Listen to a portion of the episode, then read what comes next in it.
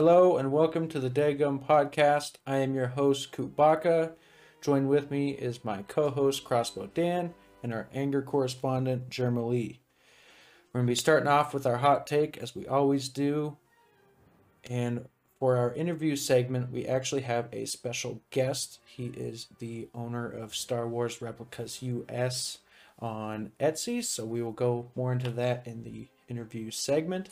And for our final segment, we are going to be breaking down and ranking our list of the Star Wars movies.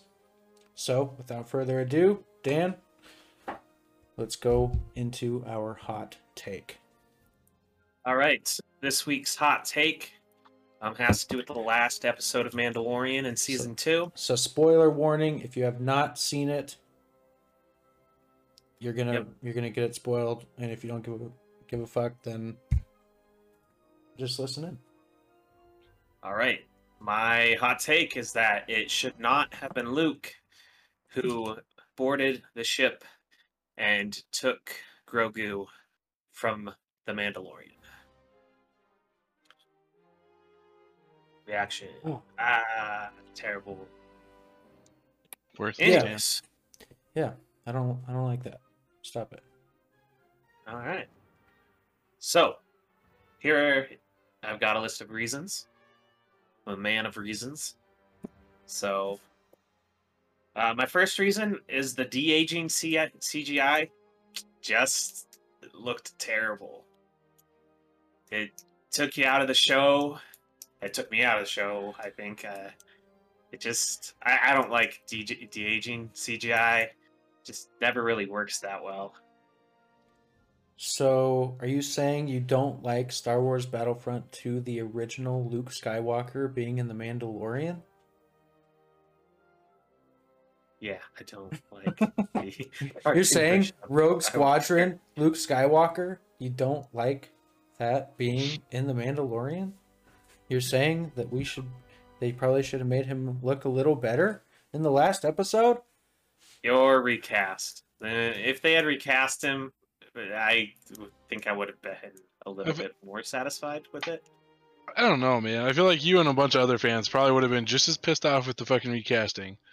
It would have been Like- very divided because I know people were pissed because the de aging was garbage, and some people were like, well, if you recast him, that's also going to be like the same.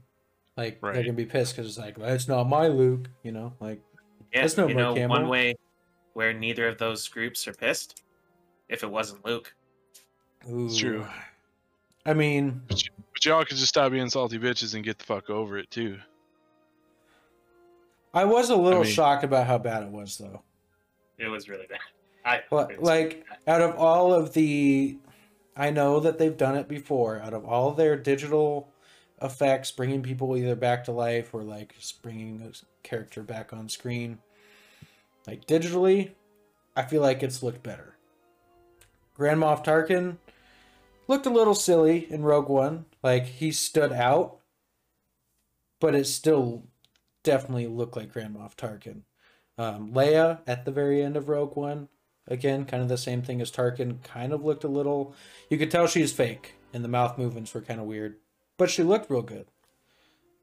Um, My question is, how did uh, Fast and the Furious nail it with Paul Walker and like adjusting his character to CGI sometimes after his death, and no one else can do that properly?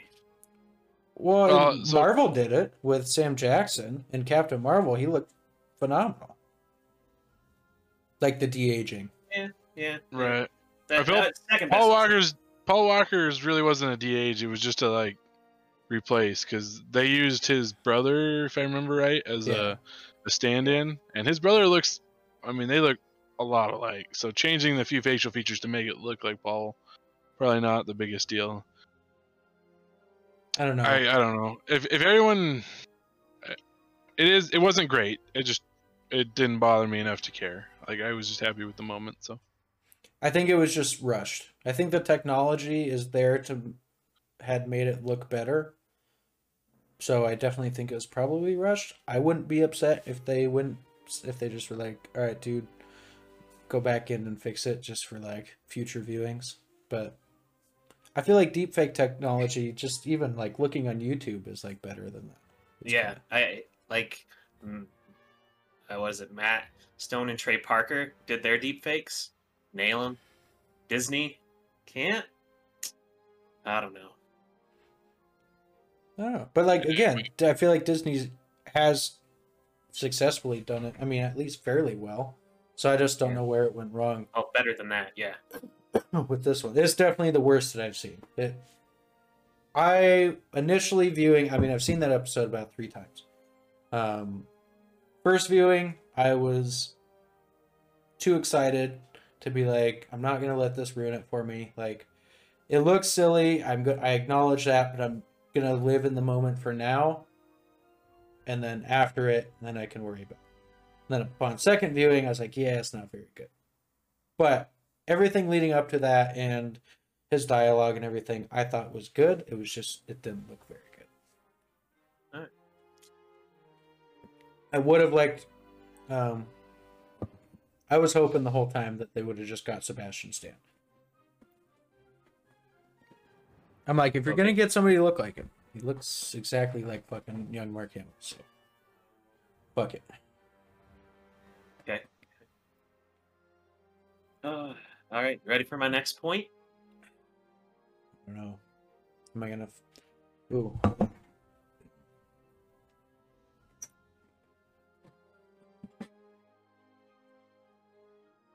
You tell me, Dan. Oh no, is that a Twisted Tea? Am I gonna throw this Oh, at your head with this next point? Five points. I kind of want to keep this just just in case. Uh, it. So the next point is, it felt like just uh total fan service. You know, just doing it because of nostalgia.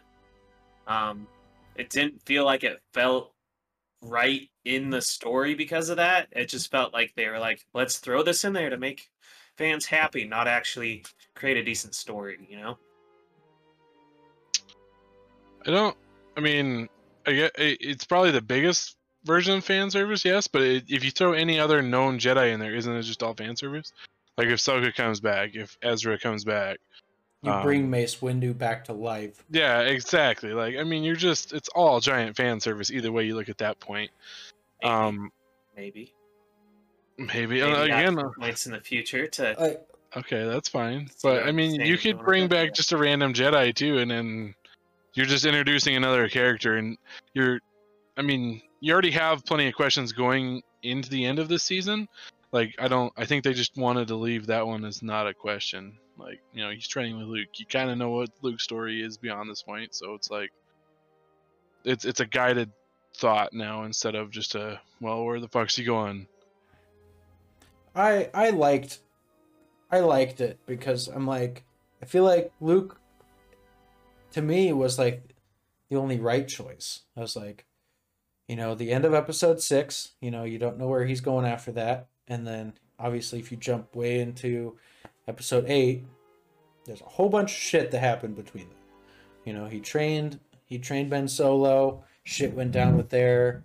It's like he was obviously trying to like train Jedi and so I guess like why wouldn't he take Grogu?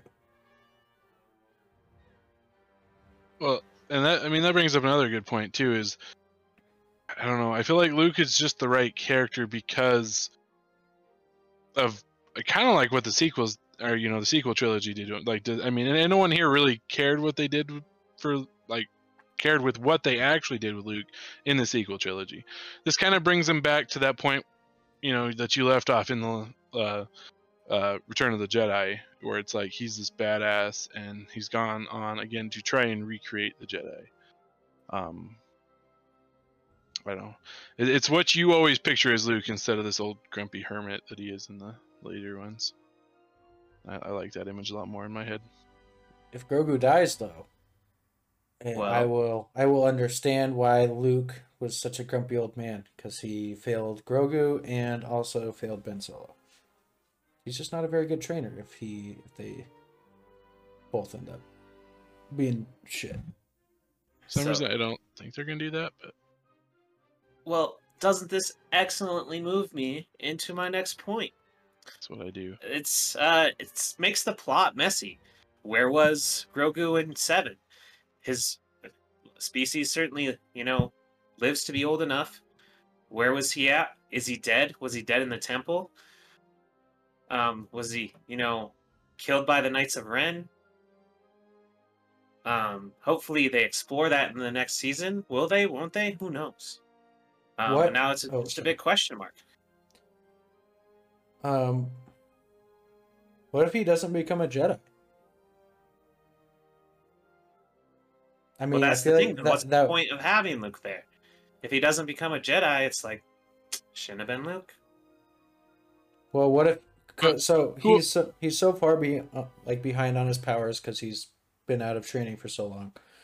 Say he starts training again, and I don't know. Like you obviously, there was that little bit where he was with Moff Gideon, like fucking throwing people around. You're like, maybe he's got a little dark side in him. You don't know. We still don't know who took from took him from the temple. What if Sidious took him?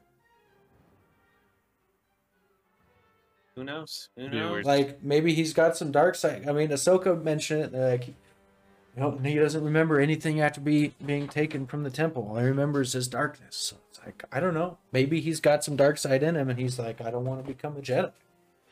Maybe he. That's how they retcon it. And that's why he's not in the sequels because he's not a Jedi. He he chose not to be. True, or maybe he's just on another planet doing his own thing. Maybe there's a secret order and he's already training some more, you know, younglings. Who fucking knows? That's I don't know. I again, it comes back to wanting to write questions for the end of season two. I like the questions it wrote, and I feel like Luke gives you that best direction because I mean, uh, so in the, at that point, like who else is gonna come get him?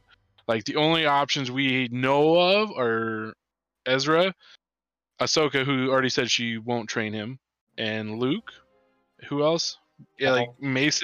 Mace is said to be alive. alive. Yeah, we don't know Um, if Cal.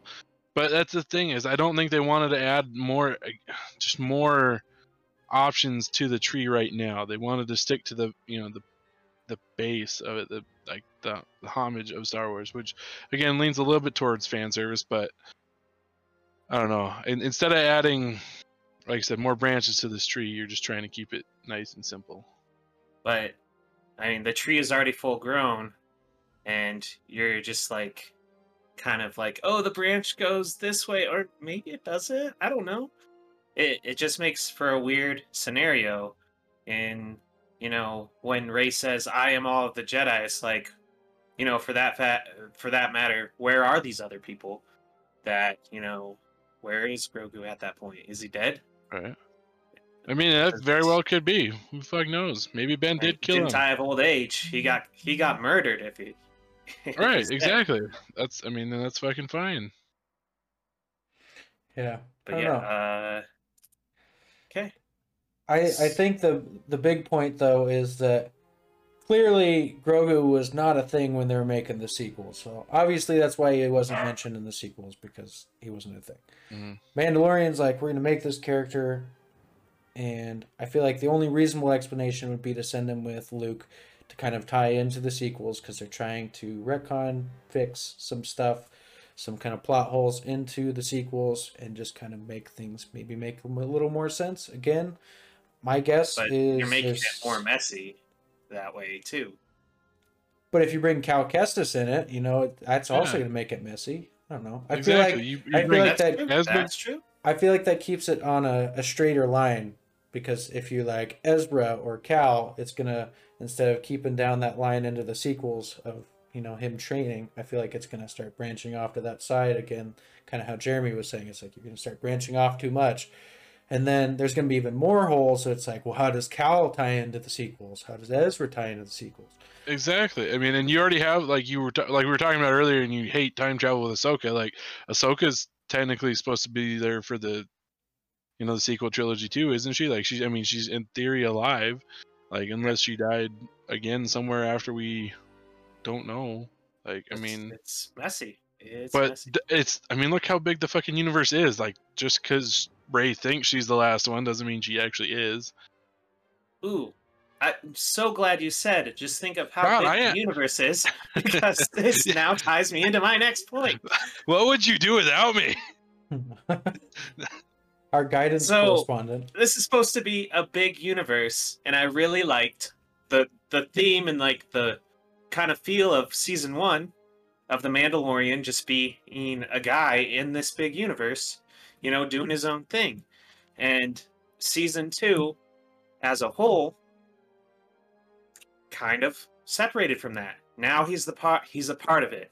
He's met Ahsoka, he's met Boba, he's met um like he now holds the dark saber. Now he's met Luke too. It's just it ties in too much for to be just a guy, big guy in this universe that's supposed to be huge, and everyone knows the same three people. I mean, Luke, Ahsoka, and Boba now know everyone. And how's that? That makes no sense. I'm okay with him, you know, going out and searching for other Mandalorians. So to an extent, um, meeting like the other Mandalorians totally makes sense. And because they know Ahsoka, that makes sense. Boba's on Tatooine. Okay. That felt like fan service too. But Luke, it it doesn't really make much sense at all in that sense. Where this is supposed to be a small town, like a small time guy. Like I really like the episode where he finds um Boba's armor in season two. That felt like what the Mandalorian was in season one. That was the best episode of this season. But as far as season one versus season two, this season two, it's all of a sudden a big universe, and that's not what I got in season one. That's not why I like the Mandalorian. Season two was, I will wholeheartedly agree, there was a fuck ton of fan service. Like, just wanting to bring all these characters back onto the screen. You know, bringing Boba Fett. They're like, well, we have the Mandalorian. We could bring Boba Fett back. I was okay with Boba Fett coming back. I kind of wish we weren't getting a show. I would have been kind of cool with him dying in the Mandalorian. Um, It's not like a full fledged show though, from what I heard. It's like a mini series. um, Probably gonna be like a four to six episode thing, I would think. But I I thought the Ahsoka thing was cool. Um, to maybe limit the amount of fan service that you're talking about. What if you scrapped Luke at the end? You never were introduced to Ahsoka, and Ahsoka was the Jedi at the very end. So that you got Boba as the main fan service part of it, and then at the end you get just a little bit of Ahsoka, and you're like, "Holy shit!" And then maybe you don't have to go. But why would into- Ahsoka come back and not? Ju- I mean, why wouldn't he just? She's take him when they met earlier. That's what I'm saying. That, never that's- happens. It wouldn't work. It, it wouldn't work Oh. in that sense either. Because the one thing they did do right with Ahsoka is she isn't going to train Grogu. Because she Yeah. wouldn't. Ahsoka will Yeah. not train like anyone. I don't even think she would really, you know, try to train Ezra that much. You know. Sure. I I do agree though. Like uh I think they did a little bit too much of maybe kind of what Marvel does sometimes where they're like we just want to bring these characters in because they're going to have a movie soon or they're going to have a show soon. Like we got to bring them in so then you're hyped because they're going to get their own show now. I mean, I'm excited for it the just shows. happens too much in season two, and Luke just pushes it over the edge. But It's fair. sorry, go ahead. Oh, so I think part of the reason it happens so much in season two, especially with Luke at the end, is because I think season three will be getting back to more him just being a bounty hunter. Probably dealing with a little bit of Mandalorian shit, yes, with the dark saber, but I think you're going back to that without the whole Jedi thing. I mean, I think that was season two wrapping up very well on that. Um, I yeah, obviously, like I mean, he meets Ahsoka. Fucking, that's fine. I mean, I don't know. I was okay with the, the again. I'm okay with the fan service because it, it I, I'm more excited for season three now because, like you said, it gets back to that origins of season one and even early season two with the Krayt Dragon episode, and to where it's Mando figuring out his own problems versus having to deal with the Jedi problems as well, which at least again from what I can assume it would happen in season three, and you know maybe season four again it just goes back to fucking fan services. I'm okay with that. I yeah, I I kind of hope. Um, I think I agree with Jeremy where it's like we got this fan service. It was great. I do think you know with the dark saber, I, I'm gonna be interested to see them go to Mandalore and see kind of the conflict between ugh, between him and Bo. I don't think they're really going to focus on Boba anymore because he's getting his own little show. They're not going to focus on Ahsoka because she's already getting her show. Um, I don't think Thrawn is really going to be much of anything in the Mandalorian other than probably a couple name drops because again he's probably going to be the, in the Ahsoka show. And Luke, I would maybe see just a little bit in the Mandalorian just from training, but I don't I don't want mm. it to focus on Luke you know, it. I want it to focus if they do it, just maybe on Grogu, on what's going on, but I don't need a lot of it. I, I think at I, this point, I think no, you're good. I just, I think that it'll be a little bit more confined again because they're all the people that we got fan service for, they're gonna kind of go off and do their own thing again. I, I think you're you're kind of absolutely right too. Like you won't see you shouldn't see Boba or Ahsoka because they're shows slash miniseries. And I think the only other time we're gonna see Luke again is when you're visiting Grogu's training, and Mando just you know wants to see Grogu and see where he's like at as far as progression. And then the other thing I think it I, I thought about too is like it also helps set up the world around around Mando and like what's going on in the universe to get to the sequel trilogies. Like you, it's it's just outer world story building which you kind of have to have. That way, it, it, helps you give a good place in time where the Mandalorian takes play. You know, it, it is established. That way, you can get a sense for how things are progressing. Yeah, yeah. I don't think they needed Luke to do that. I think Ahsoka definitely, you know, already established, you know, what's going on in the world and stuff at that time. So I like Coop said though, I think Ahsoka is more not necessarily to establish the timeline, but establish her own show. I think that's what she is there for. And I think Boba's the same way, whereas Luke again ties it back to the movie trilogy, you know, like like in order to build this world in to where it ties in to the sequel trilogy, which I'm okay with. I want world building leading up to the sequel trilogy because if it makes the story better into the sequels, I'm cool with it.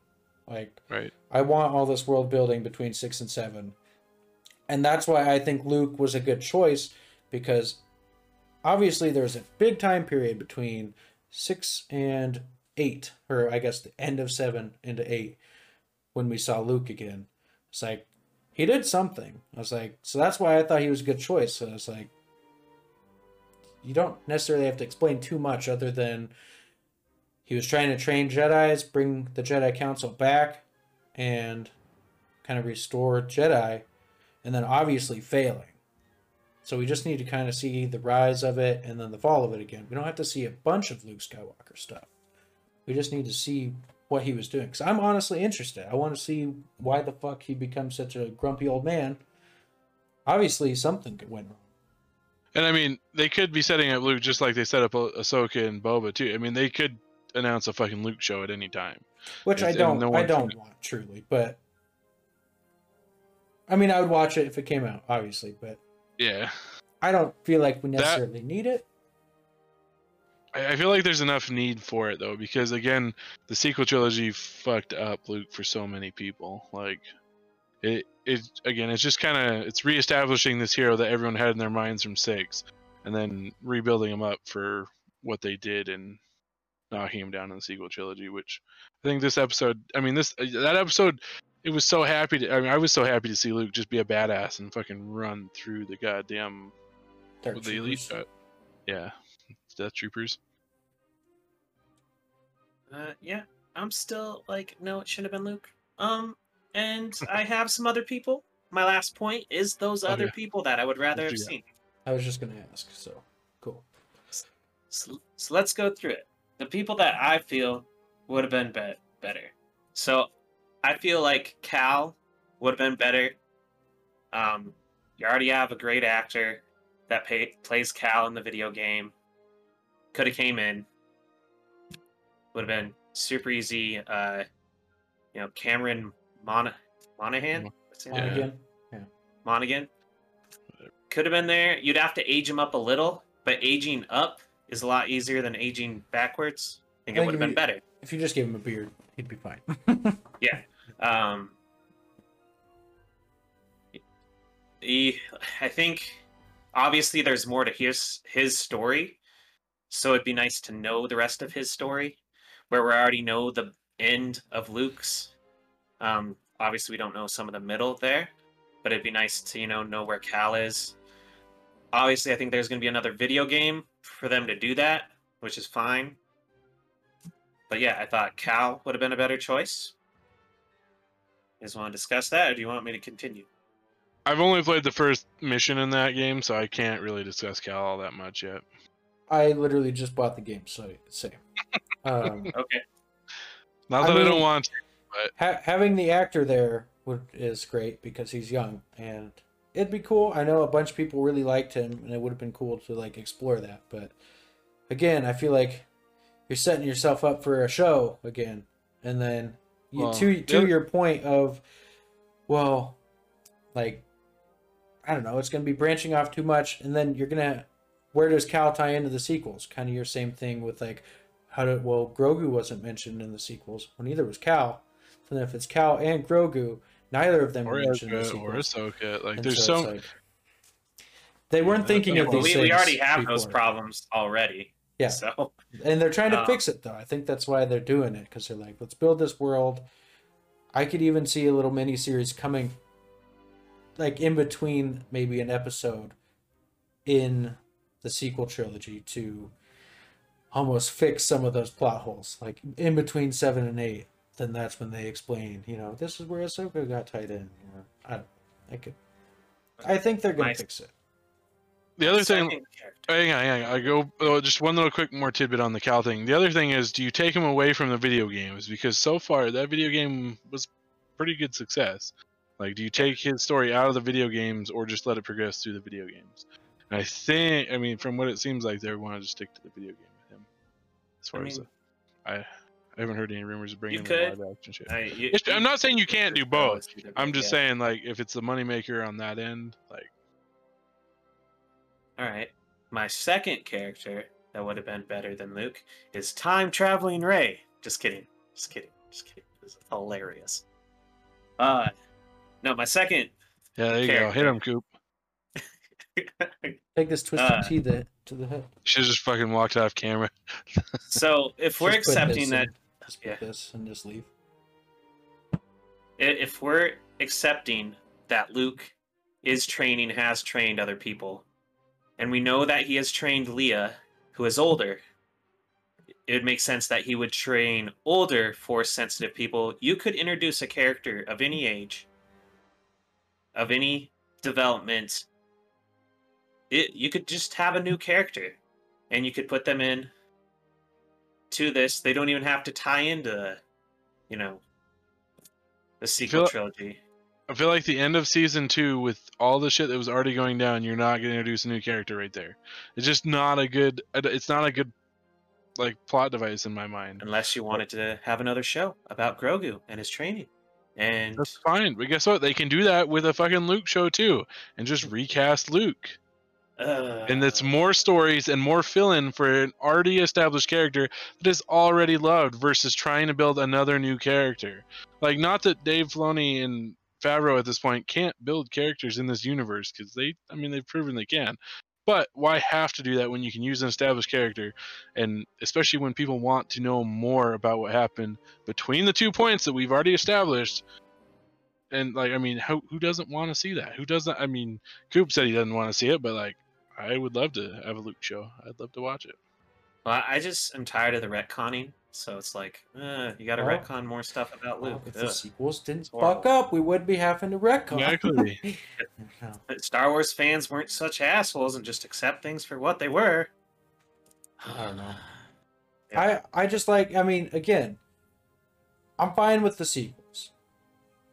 If I feel like with all these shows though, I think they're gonna world build and they're gonna have you know that time period of Luke. I think they're going to fix Luke as much as they can, and I think that's the best idea instead of introducing somebody else or somebody for another show. I think fixing that character, that legendary character that everybody loves, and being like, well, this is his whole story. I mean, I don't know. I feel See- like that's the best choice. I, I don't think you have to fix him. He had an arc. He grew. He changed. People change as they grow older. Obviously, he had experiences happen to him. Uh, his nephew turned to the dark side, and it was his doing. That's gonna change a man by itself. It's it's true, but as legendary as Luke was, I feel like it would take a little bit more. Like, I mean, I think that's everyone's thought process on it. And what's wrong with establishing a like? I mean, what the fuck happened? Okay, so say he does take Grogu to train, and he loses Grogu too. Fucking someone kills Grogu, like that's just more to his sack And yeah, of what happened into the sequel trilogy. That's fine, exactly. But do It's does just- he need more from you? He doesn't need no. He was just a. Kid. He doesn't need more from was- you, but he needs more from uh, six. like a He shit ton of fandom. full grown, like wise person. He was still growing. he was Exactly. Like, just and that's where they're establishing. He was what? This is supposed to take place five years after six, I think, something like that. Five to seven. Yeah, I'm. I'm not saying that he didn't have an arc. I just feel like it could. The reason why he was so angry could definitely be more fleshed out, other than just be like, "Yeah, my nephew got mad, so I'm done." Like, I feel like I kind of want Grogu to die. I love Grogu; he's fucking great. But I think in order to really establish what happened to Luke and why he's so angry and hesitant to train Rey, you know, failing I kind of hope Kylo kills Grogu. Or Ben kills Grogu. Or something happens where it's Luke's fault. He's like, I fucked up. And then he continues, he's like, I really only have Ben Solo left. And then Right.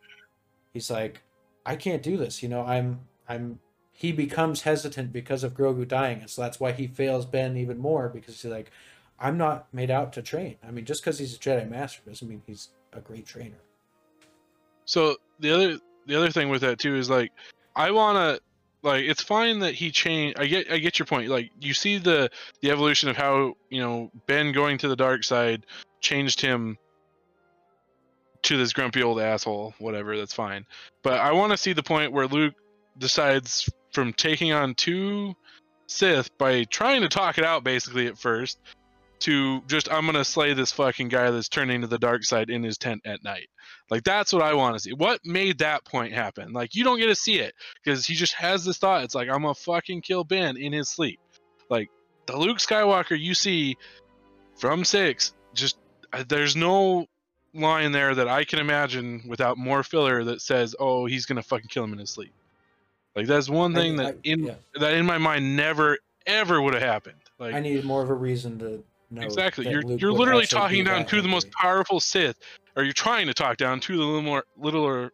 Uh, anyway, yeah, you get what I'm saying. Little literal power. No, motherfucker, I lost it.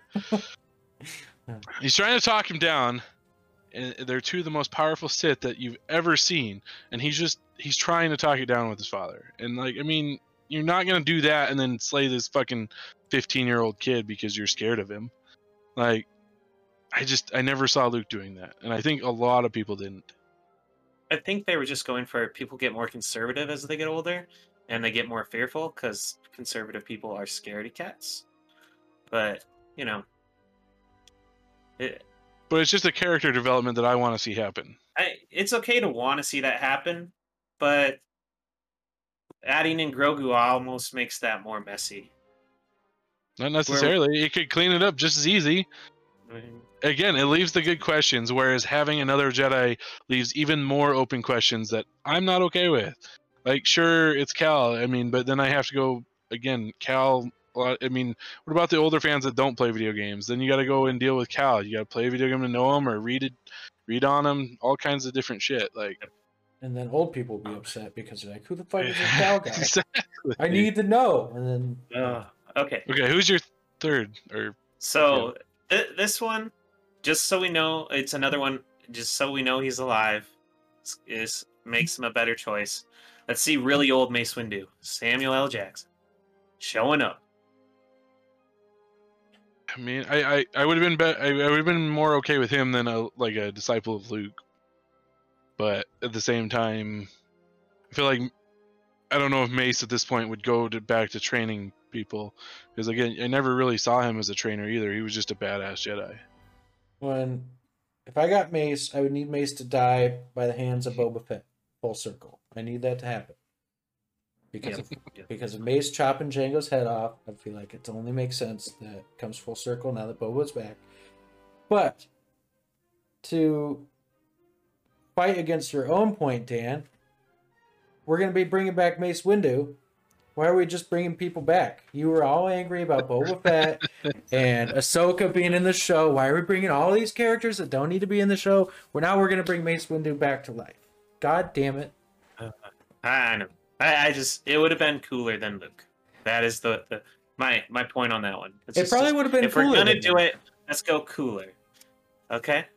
but Alright, you ready for my, my last one? Will shock. yep.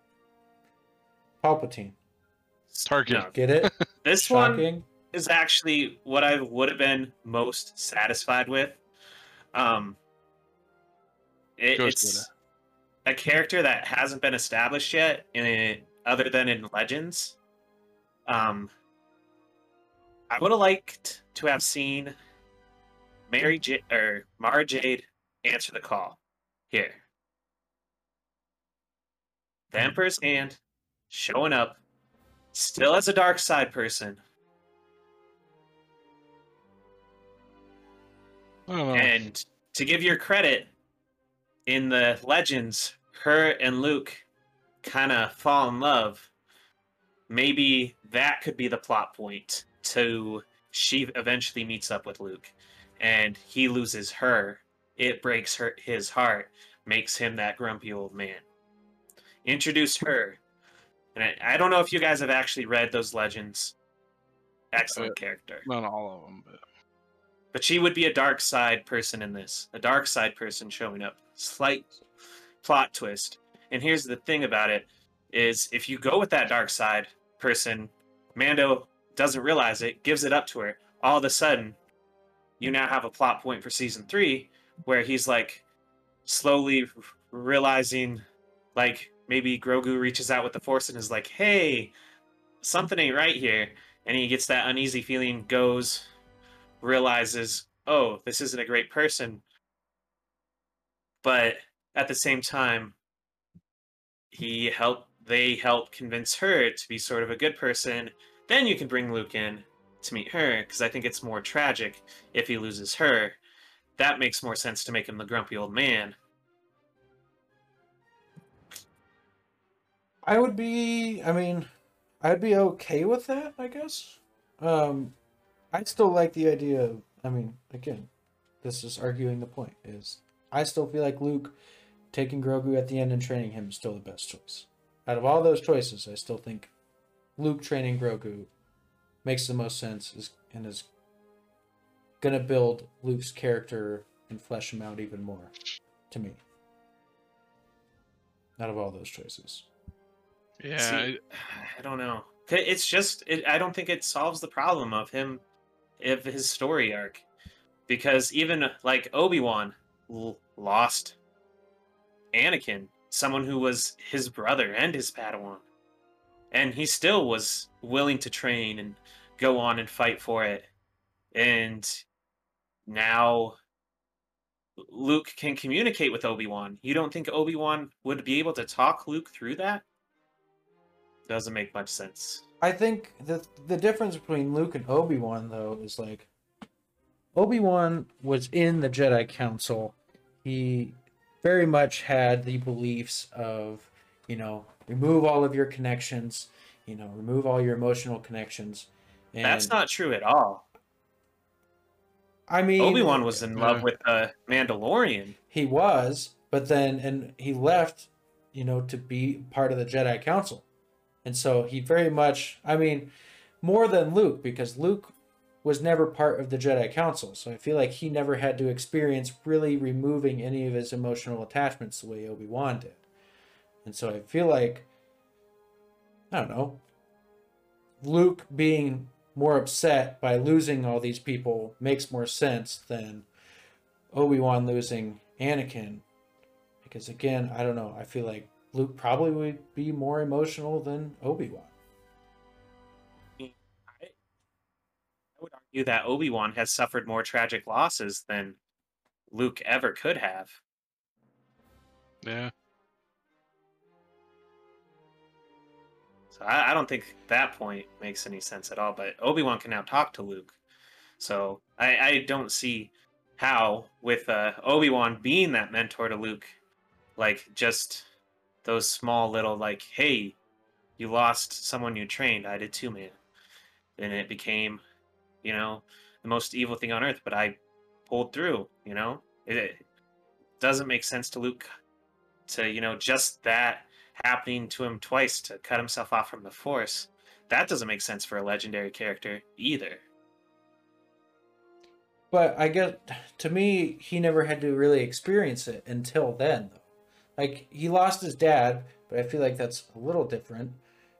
And the way that that ended was not just like a tragic loss; it was obviously like a No, I, sacrifice. I would took. argue that Luke never lost his dad; he regained him. Sure. And I mean, I'm saying just for the sake of losing people, Obi-Wan probably did lose a lot more people. And that's what I'm saying is Luke never really experienced that sort of tragic loss the way Obi-Wan did. And so when he loses Grogu and Ben, it fucks him because he's never experienced it the way Obi-Wan had. Maybe Obi-Wan's Right. able to hold his composure a lot more because he was Well- trained within the Jedi Council to believe that. And Luke never was. But Obi Wan is now a Force ghost that can talk to Luke and walk him through all that. And you don't think they're in communication? I mean, uh, yeah, I guess. Yeah. So doesn't I mean it doesn't mean be, Obi Wan makes it before Luke's like, I'm gonna shut off. yeah, maybe he I mean, shuts I out Obi. Wan. I don't know. There's a there's a lot to be obviously retconned at this point, which I know you don't enjoy, but I, I feel like again, my point stands that I think Luke is the best way to go about it because it, it ties everything together probably better than anything else could. Um, Without branching, I think Mara Jade even ties things. That that's what I would have seen if I could. it ties, e- except it ti- again that goes back to introducing new characters to people that don't know the Legends continuity. I mean, so Thrawn was originally introduced in the same book that Mara Jade was. that's fine. So if we're accepting Thrawn, might as well. but Thrawn's canon, I'm, I hope Mara Jade becomes canon. and that's fine. But at the that- current that time, he makes is not. So I'm just saying, like, and that's fine. They could they could do that. They could do it in a Luke show too. They could Mhm. establish Luke and then introduce her. Dan, like, Yep. I just think Luke is the best starting point for Grogu, and continue on with their universe that they're building. Especially with all the, the shows and shit. Who fucking knows how anything's gonna tie into whatnot here and there. Yeah. Because if Luke loses, like his father, loses the love of his life, and gets to that point, we could see his father in him, and we're like, oh, that's the Skywalker in him. That's He's true. almost going evil there because he legitimately lost, you know, the love of his life. Okay, that's just again his father. that's But then fine. he's like, no, I can't be my father. My father turned good. I have to cut myself off from the Force. That makes sense. I like that. I like that a lot, but I don't think you start with Mara Jade here. I think you start with Luke. You don't introduce just a random character at the end of the show for no fucking reason. Luke makes the Not most usually. sense, and now you could, and again, to that point, you could just branch off and now introduce her into the next season. if you Again, that's a Luke great idea. show. I really enjoy that idea. Sorry, Coop. yeah, no, you're good, but But yeah, I at the end to intro- introduce her, I don't think that's the best idea. Yeah, I mean, I- everyone have been looking like, who the fuck is this? And why are they giving him to it? Like giving Grogu up?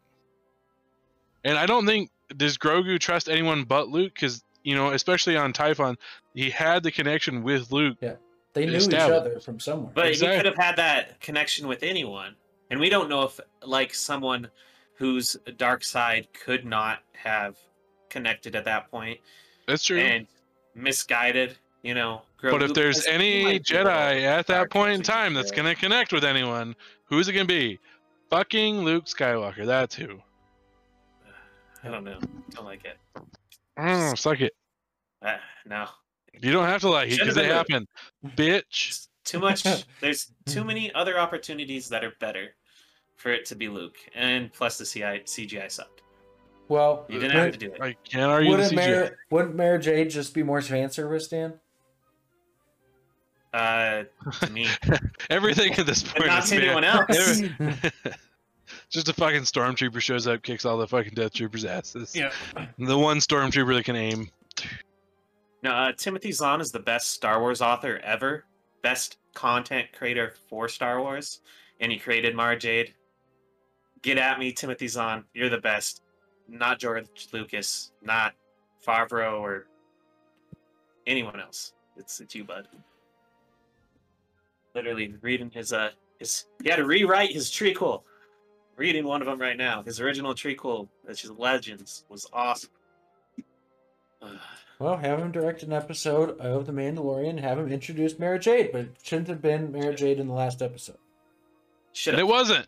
Suck it. Should have been. Should have been. I would have been. I don't so know, happy. man. I, I just don't. I. It's hard to say any better creator than fucking Filoni at this point, in my mind. Uh, have you read Timothy Zahn's I haven't read all of them. You need to read his books. He is so good. Creating Thrawn is just, ugh, so great. I did love Thrawn and Rebels. Yeah. So I mean, OG Thrawn in the original, now Legends trilogy. It's uh, it's great. Reading the new, the new G Thrawn and its new trilogy. So hopefully that's just as good, but it might not be. But no, that's that's what I would have liked to see the most. And so she was dark side at a point. I would have accepted her still at the dark side because that leaves for more story, or reformed because you know we then we could delve into her backstory, and maybe Luke is training her, and she's one of the trainees Luke has. But Uh, I think that, that that's the tragedy we need to see, and See, you need I- to put that in somewhere. again, I like the idea of it. Yes, I think the other thing that we're kind of maybe I don't know. I feel like it was almost a safe bet, which obviously it was a safe bet to do. What I think at this point Star Wars kind of needs because look at what I mean. Rian Johnson went pretty far out of the fucking blue with I like his thought though. I really loved what he tried to do. exactly, He just executed it poorly, which is like that's me, you know. and that I wasn't the safe bet though. Like, I mean, that's the thing. poorly. And Filoni and Favreau were like, well, let's take a, a little bit more of a safe route, but it, it worked out very well. And I think it, it gives you a very, very good jump off point for season three and everything else that's going to happen after. I don't know. I, I I wish they would have stayed close to season one. I know something had Again- happened with Grogu, so it's something did, but I feel like I really like. I, I, again, I feel like season one establishes the characters, and season two, much like I feel like most of the the actual like anything episodic for Star Wars is like you always have those like the the episode arcs that are building around you know you're building around the galaxy and shit. You're not and then you have then you go back on the little arcs of just you know the characters themselves doing their own little thing. So i think Yeah, it, i think it works. You need like that that. that balance in this giant universe If it, I just hate that it's a giant u- universe and everyone knows Ahsoka and Luke. it's true It's like, sure, there are a few Jedi. Cool, we know there are a few Jedi, but they know everybody. That I mean, it doesn't. It seem, makes it seem like they're a lot less scarce. Right, I get it. But when you're dealing with the Force too, who fucking knows? But there's not a ton of Jedi left either. So it's like there wasn't a works lot in to mystical call out ways, to. man. I He's probably the most powerful Jedi that existed at the time. Maybe, maybe not. Who knows? It's Star Wars. Anything can happen. Wait, was Rey born yet? No. Yeah. Well, maybe. How old was Rey? I don't fucking know. Mm, I don't know. Rey's born. He's not. She's already. I mean, even in non-existence, she's the most powerful Jedi. So So, yeah. Well, that's time traveling Rey. Should have been it. Dark side Rey. Uh, If Rian Dark side Rey. Johnson truly had the balls, he would have killed Finn and had Rey turn to the dark side. or even almost turned in the last Yeah. episode. I wrote that story, Cooper. I know. I told you that. I know, but we were. I mean, you were saying that you liked what he did, but I, I don't know. He everybody says he had balls to do what he did, and I'm like, he had balls to fuck like undercut the original trilogy, but he didn't really have the balls to do anything else. Like Yeah, he needed to actually had balls to kill Finn. you kill If he Finn, killed Finn. You kill Finn. Yeah, I, that is you kill Finn in eight. That trilogy is amazing like do what you because want, you undercut can do what you so want. much with nine. Then But if Ugh. you're actually gonna make something like take some risks with Star Wars, then fucking kill one of your main characters. Yep. I mean, seven He- was he so acted- good. He acted ballsy, but he wasn't. I mean, seven was okay. I I, I I did not like seven, obviously, but it's like Han dying added a, a bit of an effect to it, but it was obviously so hard I to legit not cried. New Hope. So I was pretty Um, shocked. by it. in the theater, It, crying. wa- it, it was very telegraphed, though. Anything I thought was sad was just like, eh, kind of. I'm like, a fucking robot, dude. You know how hard it is to make me cry? I mean, Tearing up in the theaters. Seven was good when it came out, but now that the whole trilogy's out, Seven's not as good. I really Yeah, wish they had that stuck to sad. one director that whole trilogy instead of. Yeah, that's Flip that was a problem with it. Have 'Cause Rian again, Johnson I- do the I think- trilogy. I'm sure it's fine. They are, aren't? Isn't he doing a whole trilogy, like a Sorry, separate They, universe? they, tri- they said he was, but uh, who knows at this point. Like, I mean, I'm okay with that. I just, I am too. again, you gotta stick with one. You can't fucking flip floppy yeah. shit. and he's a good director. Like people shitting on him saying he's a terrible director, it's not true. He just made He's a a bad Star Wars director. Yeah. well, Well, and again, he It's not maybe even a isn't even a bad bad movie. Star Wars director. He just made a bad. At the I don't know. current time, he is a bad Star Wars director. Yeah, that's fair. enough. all right. But if you No, make that story agree- in a- a trilogy, then he, he can redeem fine. himself. he can. He can. And I'm sure he will. All right. Okay, let, let, us move on so we can start talking about these movies. All right. Okay. All right. Well, we're yeah, gonna we move all over agreed. Shouldn't have been Luke. I was right. into our. Fuck off! You were wrong. I was so right. No, You're so wrong. In no way were you right. I write Star Wars better. No, the only thing you That were correct with is the CGI bit. And terrible. that doesn't Again, even have anything to do with Luke. I'm okay with that visual point, but it effects. had you build off of Luke. You don't build off of her. No, you Introduce know the character. It just Supposed to raises be- more questions, you idiot. what? Ugh. but questions I want to have answered. I honestly don't care what happened. Except your questions can get answered along with everyone else's by having Luke start that process. Correct? Uh, no, Whereas I feel like our questions don't get as answered nearly as well with Mary Jane starting that process. or Cal or Mace or Any Or other ra- or option you random fucking guy, decided like you to said. spit out your blab hole. Uh, they are all better options than Luke. Every single one. Nope. you're Nope. just causing controversy. Especially any disciple of Luke's. Just some random douche. I mean, if they're old enough to be off on their own, then we don't have to ask questions of where they are in the trilogy. They're either off on their own or they're dead. Then we don't really. They're not there. That's fine. Except why why can't you just establish that logic with that logic with Grogu too?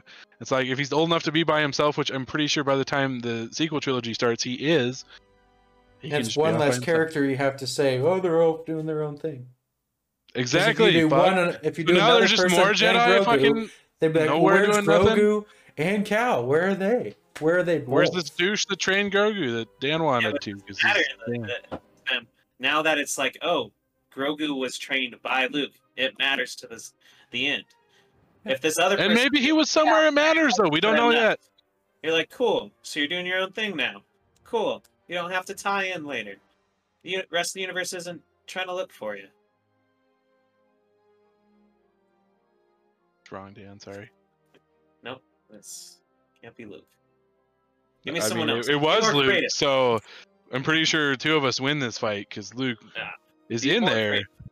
Jon Favreau, if you're listening, Dave Filoni, if you're listening, be more creative. Be Yeah, you tell tell Jon Favreau that he has to fucking do anything more creative when he's You're starting. chef. You're great in chef. You also make good. Like I know you're a good food person. He, he didn't kick off. Iron Man movies He, okay. Suck didn't- it. he, he didn't. He didn't kick off the entire MCU and reestablish the Star Wars universe with this show. Uh, Feige's responsible for the uh, fluidity of the MCU. But uh, The- no, Um, no, Favreau kicked it off. I mean, Feige has a a very big majority of it, and probably at this point a vast majority of it. But you cannot tell me that it doesn't start with Favreau. Yeah, he's fine. He made a good Iron Man movie. We'll, we'll say that. Yeah. Chef was I still ju- his best best work. I just want to watch him shit on you and then punch you in the face, I do too. or vice versa, whatever Let's- works better. Let's get him on the podcast just to shit on Dan, tell him how wrong he is. He's Uh, fucking great. no, he'll just he'll agree with me. Be like, yep, yep. I never even thought Yeah, of that, man. he, he made should the spin he made the choice, Yeah. and he's like, "Yeah, I'm gonna agree with this little twat on the internet." Yep. That's that's what would happen. All right, we're done. We're done. Cutting you off. All right, we're gonna segue into our interview segment. Again, we have a special guest this time. Um, his name is Bryce from Star Wars Replicas US. Um, he is the owner of That's right, man. again Star Wars Replicas US on Etsy. He he makes um, custom made Star Wars hilts. So we're gonna jump into that, and we'll continue right after this transition. Thank you for listening to the Daggum Podcast. There are new episodes available every Monday on YouTube, Spotify, Apple Podcasts, Google Podcasts, and more. Stay tuned as we move on to our next segment of the episode. Enjoy! Welcome to the interview portion of the episode. Today we have a special guest. We have Bryce from Star Wars Replicas US. Um, that is his own little independent company on Etsy. Um, I am a new customer of his, so I really wanted to sit down and talk with him and kind of get to know him a little bit. So I guess we'll kind of roll right into this here. So my first question, I guess, would be um, how old are you? And I guess tell me a little bit about yourself. Yeah, so I'm currently 20 years old. I'm a sophomore studying mechanical engineering at the University of Louisville. Um, so I guess that's kind of what got me into owning my Etsy shop is that with mechanical engineering, I want to go into design engineering, which Sure. does a lot of like 3D design on the computer, which heavily relates to 3D prints and things Yeah. along those lines. So Sure. that's kind of Yeah. where the interest sparked. Sweet. Yeah. All right, Dan. Yeah, I guess you go right ahead. You can ask him the next question. Okay, so um, what is it like uh, going to college in the midst of a pandemic? It's interesting, man. It's so I my first year I got, you know, the whole fall semester and about half of my spring semester in before it all hit. So, you know, I, I was at least able to get that starting experience of what it would normally feel like. Um, so I, I am able to compare how a normal semester would feel to a COVID semester, and it is way different. Um, honestly, it's rough. I mean, online schooling is is never fun, and especially being in engineering, which is you know notoriously one of the tougher things to do in college. It's really rough online. You know, trying to trying to learn calculus over Zoom. You know, a lot harder than it would be in person, and you know, Yeah. there's a lot of things like you know staying on top of your work and staying motivated and all that. It's definitely a challenge for sure. What are uh, labs like? Um, Oh, so I had a lab this last semester. Um, it was a mechanics of materials lab. And so basically, we weren't able to do any of the lab ourselves because they couldn't have us going in person. So they would send us videos of them doing the lab, and we would have to dissect the data from the videos, come up with our own lab reports off of that, and, you know, basically just adding extra steps and extra work for us on, on top of what it would normally be. So, yeah, I mean, I know it's different for every lab, but that was how my lab specifically went. Yeah. I I feel like I finished school just in the nick of time there. I Oh, I couldn't even imagine doing it because um I mean I went for uh pretty much computer related Mhm. eh, like just labs and things like that in college. It's like, what do you even do? If they're like, all right, we need you to uh, manually, you know, set this switch up, and it's like, Right, right. I mean, you know, how do how do I do that? I mean, there's programs and things, luckily, but Mm. it's like, I don't know. I can imagine like the, I feel like engineering and things like I don't know, like Mhm. nursing degrees, those kind of labs are so hands on that it's like Definitely, definitely. do that. Yeah, the biggest challenge is just it like it shifts the focus from the professors to you. Like a lot of the the things that would normally the professors would do for you, you end up having to do for yourself. So it sort of doubles the amount of workload you would normally have during a semester. Sure. Ugh. All right. Well, um, I guess outside of college, um, maybe more so in the workforce. I mean, you don't have to mention necessarily what you do, um, but how has COVID like affected you, like personally? Like, has it? Um, honestly, not too much. So, uh, with my degree program, I'm work. I, I'm I'm in school all year round. So I take summer classes, you know, every summer. So I don't really have an opportunity to have like a full time job or something like that with the way that my classes are set up. Um, so like taking summer classes over the summer completely online, you know, I wasn't really able to do much in terms of working. I did take a part time job at Amazon actually, like just warehouse work. So I don't know. COVID hasn't affected me too much beyond just the scope of like how schooling is working. Um, Sure. Yeah. yeah, and then like with my family personally, nothing nothing serious has gone on with that. So Well, that's good. That's always good. All right. Uh, so, um, tell us about these uh this business you have and what you do. yeah, so like I said earlier, I want to go into design engineering. Um, and so what actually started me on this path was I took a class last spring where we did a lot of CAD work, which if you're familiar with CAD, it's basically just an online 3D design program. Um, and so I really enjoyed that class. You know, I liked designing these pieces and whatever. Um, and so that sparked my interest, and I continued to work with that over the summer. And then I ended up buying myself a 3D printer towards the end of the summer, um, and was just you know printing off random things that I would come up with. And then I, I was looking around the internet and I found files for lightsabers, and I'm like, oh, that would be awesome. Like you know, I'll print one off, I'll make it, you know, paint it, do whatever. And so I did that. I made a couple for myself, um, you know, just to put up on display, and didn't really think anything of it. And then about halfway through the semester, because I wasn't working, I was just doing school full time. I was running low on money, and I'm like, well, shoot, how am I gonna like keep myself afloat? You know, I don't really have time for a full time job. Um, and luckily, one of my roommates actually was like, well, these lightsabers are pretty cool. You could try selling them. So I just threw together a shop real quick, you know, put up pictures of them, and just the orders started coming in. I mean, I think I chose the perfect time to start one because it was, you know, right before Christmas. So there was a lot of those orders coming in. And, you know, with COVID, everybody's looking for something to buy online. So, I mean, it just kind of fell into my lap.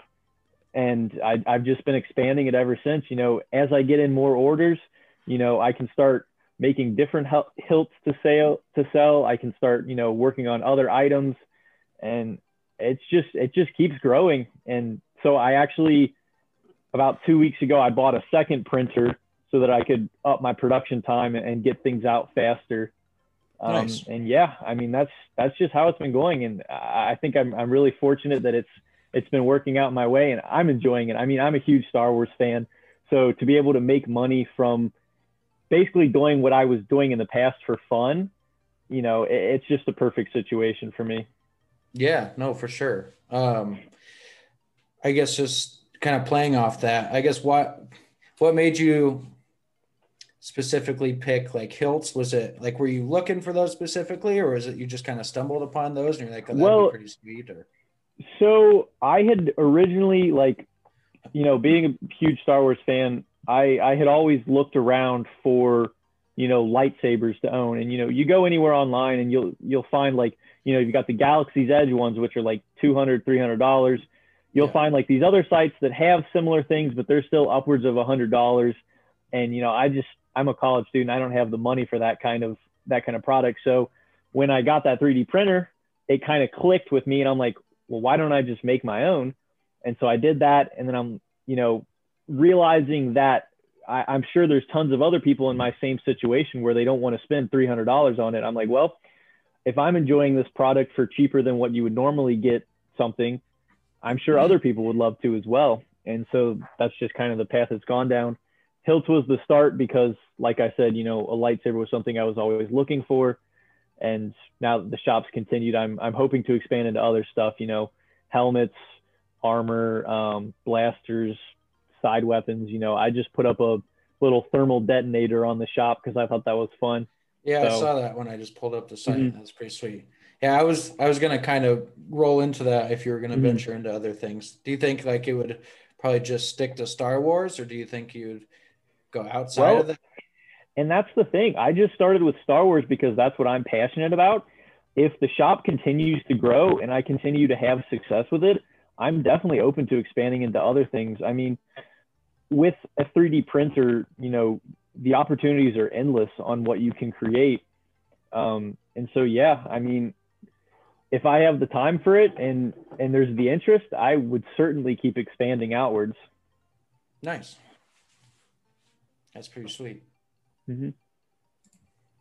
Yeah, I think uh, along those same lines, do you plan on like building your own website, getting outside of uh, Etsy, and just kind of? Well, see, I don't know. So, because I did just start this a little over a month ago, it is still very early on.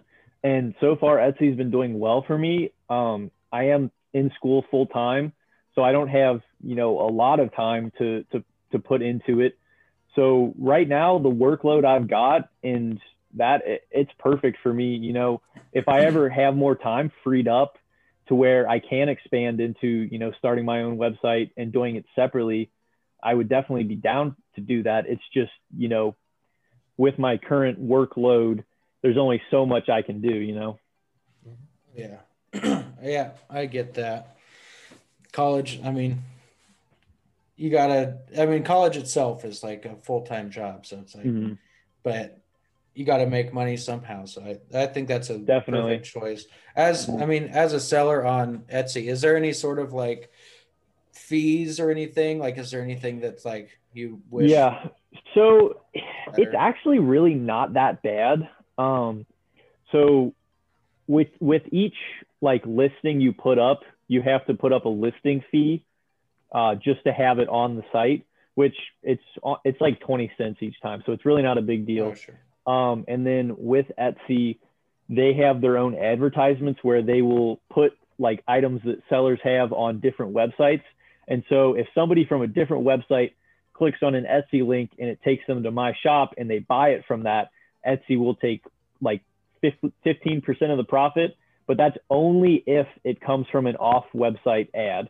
So if somebody's just searching through Etsy and they find my shop and they purchase an item, they won't take any of that from it.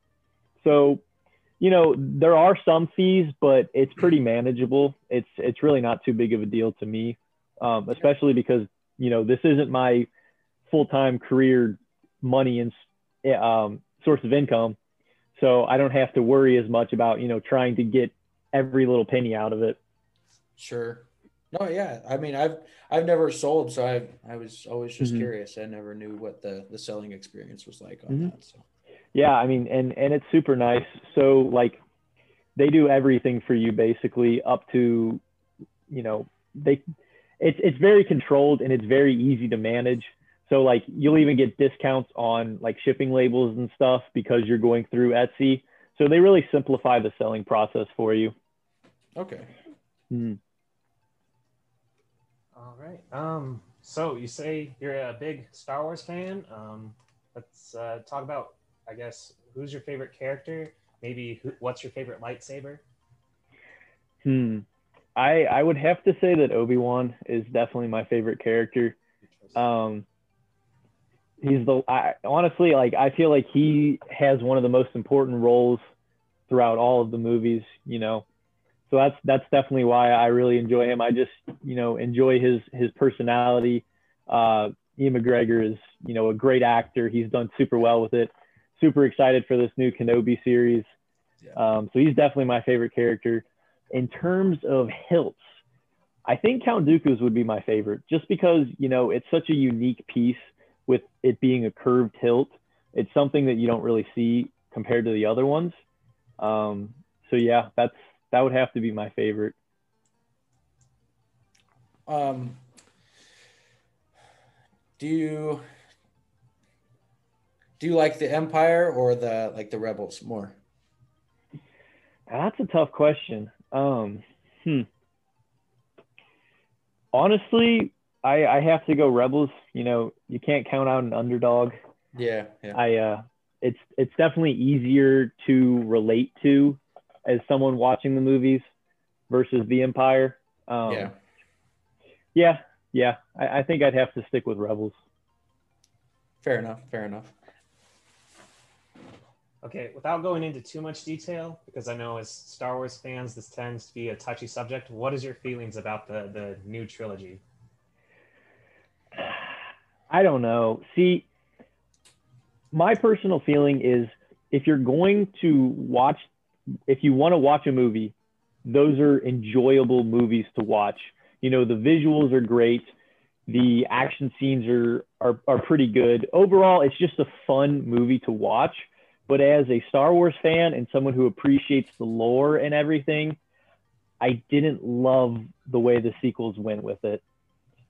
So, fun movie, but in terms of you know Star Wars lore and actual enjoyment of the history of Star Wars, not so much. Not so much. Yeah, I get you. And I guess to kind of play off that with with new Star Wars, um, are you all caught up on the Mandalorian? Yep. Yep. Um, what have you thought so far? I guess just uh the Mandalorian as a whole. Like, where does it sit? You know, I I really enjoyed it. Um, I think it does something that you don't really see with a lot of the Star Wars, and that it shows like the smaller stories going on within the Star Wars universe. Um, because all of the movies have revolved around the Skywalkers, and for once we're getting a series that you know is completely separate from that. You know, until the very end with Luke. Um, and it also does a really good job of really showing how legendary Jedi are in the universe because I think we've been a bit spoiled in that regard in that every single movie we've seen, you know, multiple Jedi in it and it sort of loses how like mystical and all that they are. So seeing Luke come in at the very end and that's like the first thing you saw of an actual like Jedi master and how easily he took down all of the dark troopers versus Mando struggling with one like I, I think it just it really paid respect to the history of Star Wars, and, and I really enjoyed it for that. Sure. Yeah, I've liked it a lot so far, for sure. Mhm. Uh, do you think it was the right choice going with uh, Luke as the Jedi that comes to save him? I so personally in the moment, yes, I think that that was a really good choice. Um, it made the most sense to me. You know, there was a lot of theories of of Ezra or Cal, but neither of them really made too much sense the further you went into it. Um, my one complaint with it though is because you know you see in the sequels that Ben Solo burned down the whole Jedi Temple. You know, all of that was ruined. It kind of puts that question of what's going to happen to Grogu up in the air. And Yeah. I mean, I'm sure they're going to do something with it where he's not going to end up dying, you know, with everybody else in that situation. But, you know, leaving that up to where that is a possibility was was kind of I saw that turn a lot of people away, and that's why people didn't like that Luke showed up, was because they felt that they were just killing off Grogu by doing that. Sure. Um, kind of playing off that, who would who would you have wanted if it wasn't Luke?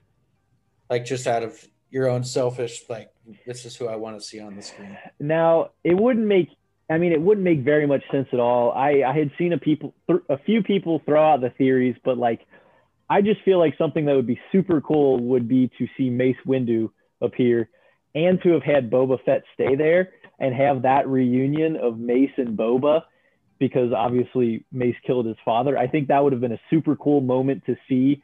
But of course, you know, it wouldn't make very much sense with the timeline and with everything that had happened. It wouldn't make much sense at all for Mace to come back. But, you know, as a Star Wars nerd, I think that would have been awesome. Yeah, I think it would have been cool too. I I would have liked to seen it like if that was the case, seen it come kind of full circle where Mhm. he kills or uh, Boba kills Mace Windu and just kind of having that like full circle moment where you're like, well, he kind of deserved it, you know? Yeah. Right. Well, I mean, the new Boba series is coming out, so maybe they do something there. I mean, you never know. Yeah. Yep. For sure. So, uh, speaking of the new series, like all of them, which one do you think you're most excited for?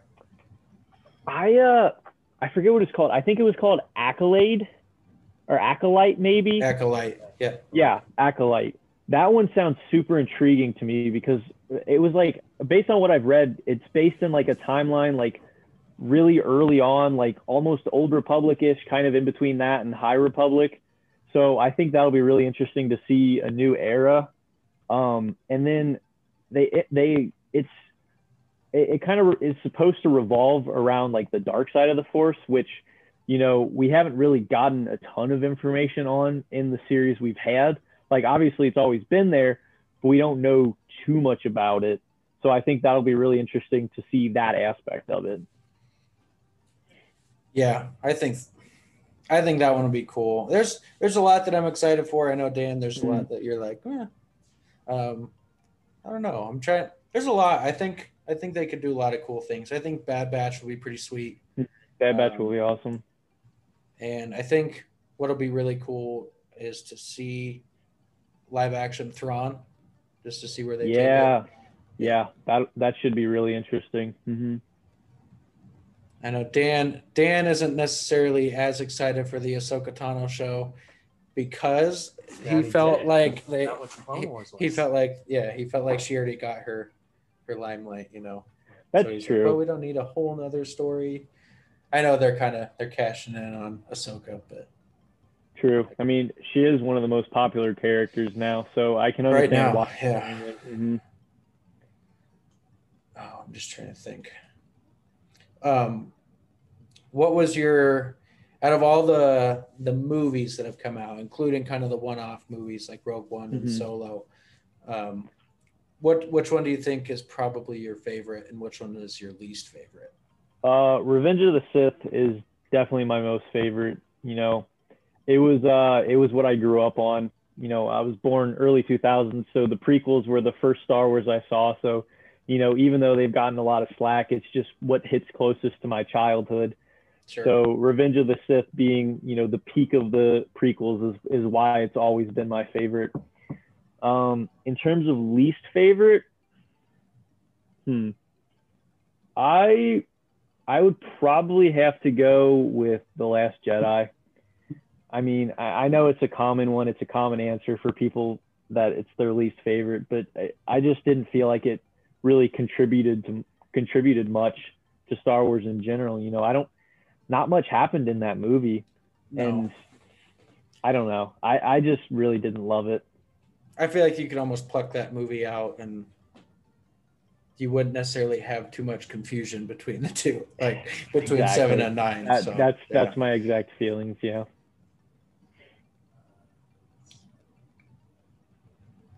Um, so, uh, what were your feelings like uh, when Disney purchased uh, Lucasfilms and then you know made what was canon Legends? Are you, are you were you a fan of the Legends? I so I didn't I I've never like you know read the books or any of those things, but I did play like uh, Knights of the Old Republic and, and those older games, and I did like you know reading about the lore online and all that. So I guess it was in a way a little disappointing for them to basically say it wasn't canon anymore. But at the time, I had high hopes for it, you know, because basically they were starting with a clean slate and they could go in any direction they wanted and with the success that Disney had had with Marvel, you know, the hopes were there that they were going to do something really good with uh, with Star Wars, and then the originally, oh hi, my cat's in the background, sorry. no, you're um, good. You're good. But so originally, like with the sequels coming out, I'm like, oh, you know, this is a really good opportunity for them to really like, you know, expand on it, and then, you know, they didn't live up to the expectations that I had had. You know, I think Jon Favreau and Dave Filoni are doing a really good job of kind of steering it back on course. So I do have good, I do have high hopes for the future, but um, there was a time period where I was kind of disappointed what Disney had been doing with it. Sure. Yeah. Um. Well, gosh, I honestly I, I can't really think of any other questions outside of that. I think that was a big chunk of those. I Mhm. mean, we got a lot of good questions, got a lot of good answers. No, that was Yeah, definitely that was good. Um, I guess yeah. I just wanted to really you know thank you for joining us and taking some Mhm. time out of your busy schedule. I know around the holidays it gets kind of Yeah, iffy on making time for that. So appreciate you Mhm. sitting down and talking with definitely. us. I mean, I uh, I appreciate you guys having me on. It was a fun time. yeah, no, I mean, I wish you the best of luck with the rest of school. I hope you know 2021 just in general gets a little better. Right. I'm hoping hoping the vaccine dies some of this stuff down, so maybe we can get back to at least semi-normal. But definitely. and as a as a new customer, I'm actually very excited for the for the Asajj Ventress Hilts. Can't Yeah. I they're they're definitely a very cool one. I've uh, I've been working on it and I'm excited to see how it turns out. yeah, I think they're gonna be sweet. Um, Mhm. Dan, did you have any last minute questions that you wanted to throw in there? No, I just want to thank you for you know allowing us to interview you, put you on. Definitely. Well, I appreciate it, guys. Yeah, no problem. Uh, real quick, I mean, if you if you guys want to check out any of his stuff, he again he is on Etsy. The name of his store is Star Wars Replicas US. Um, Mhm. He's got a good discount going right now, um, for especially for the holidays. If you spend over a hundred dollars, you get uh, fifteen percent off your entire order. Um, as far as I know, I don't know if this is something you said or Etsy sets, but free shipping on Yeah, yeah. So I do I do free shipping on all of my orders. That's one of the things that I just you know guarantee. that's and that's super appreciated too. So I, Mhm. I appreciate all the hard work that you're putting into this, and you know I hope you get a lot more customers, and I hope everything works out for you, man. Thank you so much. Yeah, thank you. Yeah, have a good one. You too. Thank you for listening to the Daggum Podcast. There are new episodes available every Monday on YouTube, Spotify, Apple Podcasts, Google Podcasts, and more. Stay tuned as we move on to our next segment of the episode. Enjoy! Welcome to the final segment of the episode. Today we're going to be breaking down and ranking um, all 11 of the Star Wars movies. So we're just going to kind of each run through our list um, pretty quick like. So I'll just do my 1 through 11. Dan will do his 1 through 11 and Jeremy will do 1 through 11. Obviously we're going to start from worst to best. So I'll, I'll go ahead and start. Here. So with number 11. The worst Star Wars movie to me is The Last Jedi. Tucker. Oh my god. That's such a shocker. Number 10, I had The Phantom Menace. Number 9, I actually was having a hard time between 9 and 8. I feel like these are semi interchangeable to me. Um, but number 9, I put Rise of Skywalker. And then number 8, I did Attack of the Clones.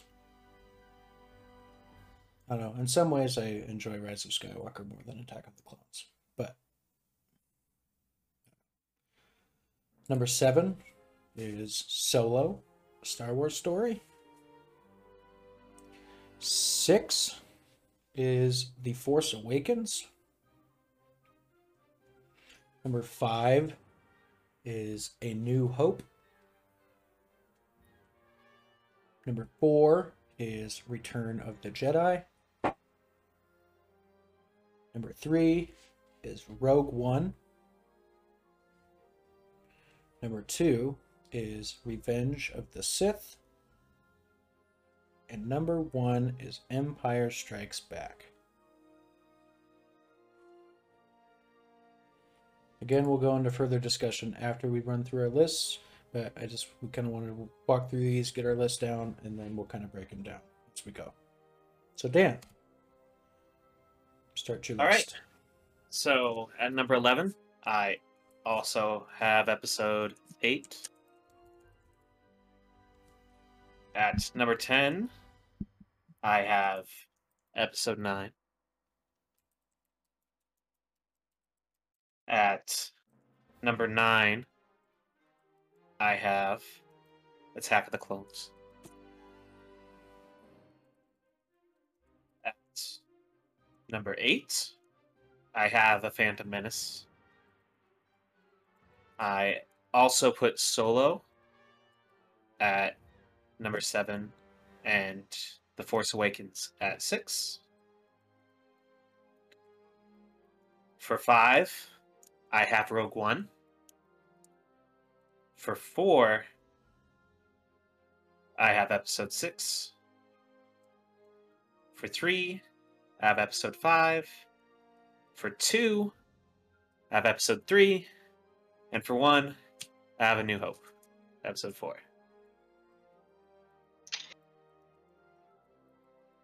All right, Jeremy, what about you? So, um, mine, uh, number 11, I went actually episode 9, Rise of Skywalker. Mm, Um, number 10, I went Last Jedi, episode 8. Um, and then I went number, so my number 9 was Solo. And then, um, I had Phantom Menace at number 7. Um, Wait, Force number- What was number What? eight? Solo. I have Rise of Skywalker, Last Jedi, and then Solo. Right. And then, So oh yeah, off. sorry. Oh yeah, my Okay. bad. No, Um, you're good. uh, you're good. Sorry, number eight was Force Awakens, and then Phantom was number seven, Okay. And then number six I put New Hope. Uh, number five I put Attack of the Clones. Number four I did Return of the Jedi. Uh, number three I did Revenge of the Sith. Uh, number two was Rogue One, and number one was Empire. Okay. Okay.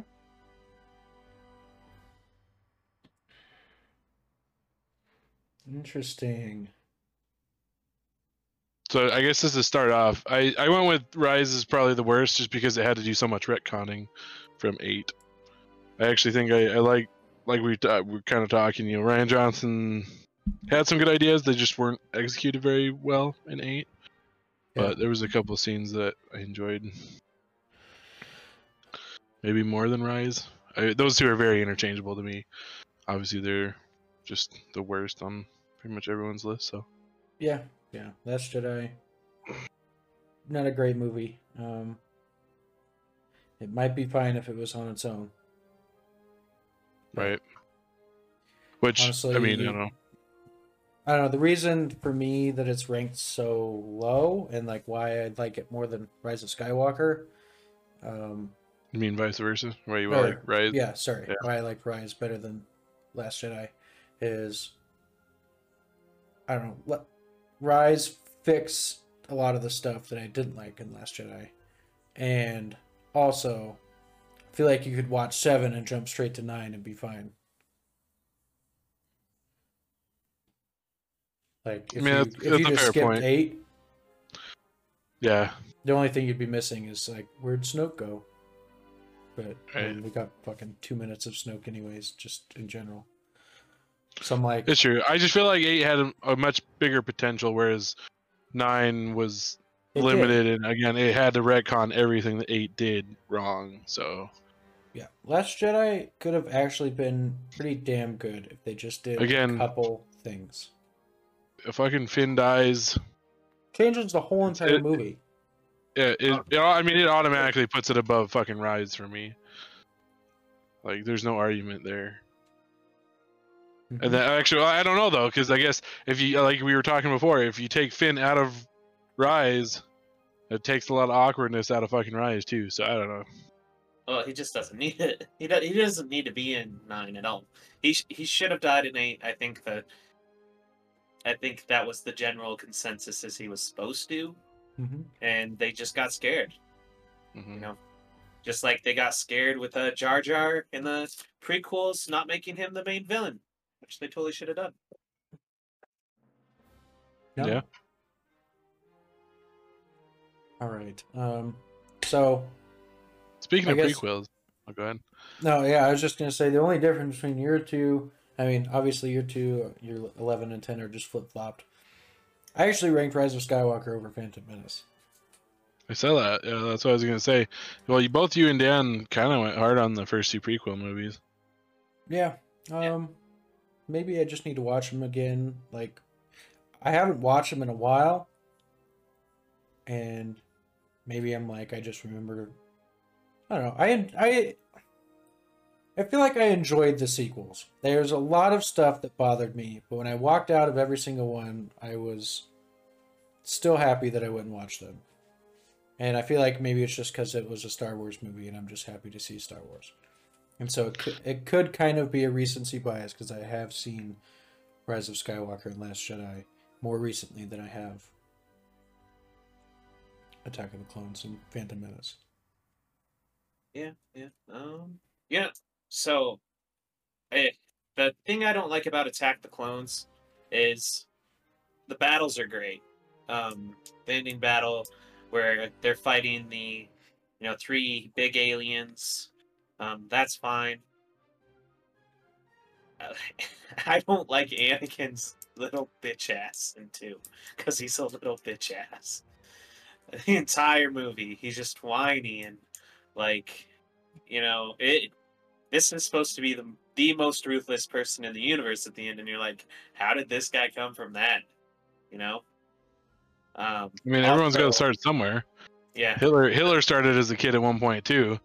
Yeah and Just he's saying. just corny and whiny and cheesy like for the majority of episode two the you know love arc with him and Padme is great because it ends well in three, but it The relationship draining. itself is very boring and Yeah. uninteresting. It. I don't think they had that much chemistry in two either. Like the actors didn't have the Right. right chemistry. Um, so it's a little off. I was kind of surprised you actually put Attack of the Clones above Phantom Menace. Or sorry, Phantom Menace above Attack of the Clones. Uh, Yeah. that's because Darth Maul is awesome. Um, Mhm. also Liam Neeson is in one and not two, and Liam Neeson is great. Qui Gon is pretty great. Speaking of a show that I want more than anything, it's probably Qui Gon. I want like early Qui Gon. Yeah, Mhm. Qui Gon's definitely a character that you know you'd want to learn more about. Um, what was I going to say? Same thing, kind of to your point of Anakin being a little bitch ass in two. Yep. That's the biggest thing that bothered me about one. I didn't give a fuck about Anakin because he was so goddamn annoying in Mhm. Phantom Menace. It's like you're the annoying little kid that's just in this show, and you're supposed to be like the chosen one. But I was like, I don't give a fuck about the chosen one in the show. Like, See, it's like okay, in one, you're like, yeah, he's a whiny little bitch. Okay, he's got a lot of growing to do, and then he hasn't fucking changed to episode two. He's still that whiny little annoying bitch. And you're like, no. In three, he finally does actually grow a little bit, which is great.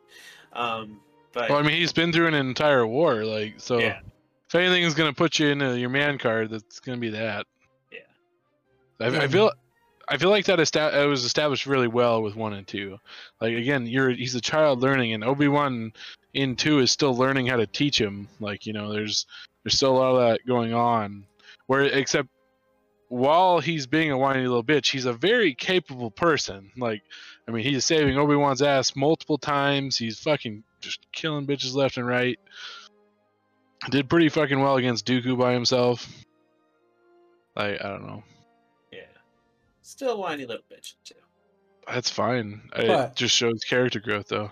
I'm not gonna say I don't like all of these movies though. Like as much as my command or Anakin was a little annoying bitch, like I still love that. Fuck, I still love Phantom Menace.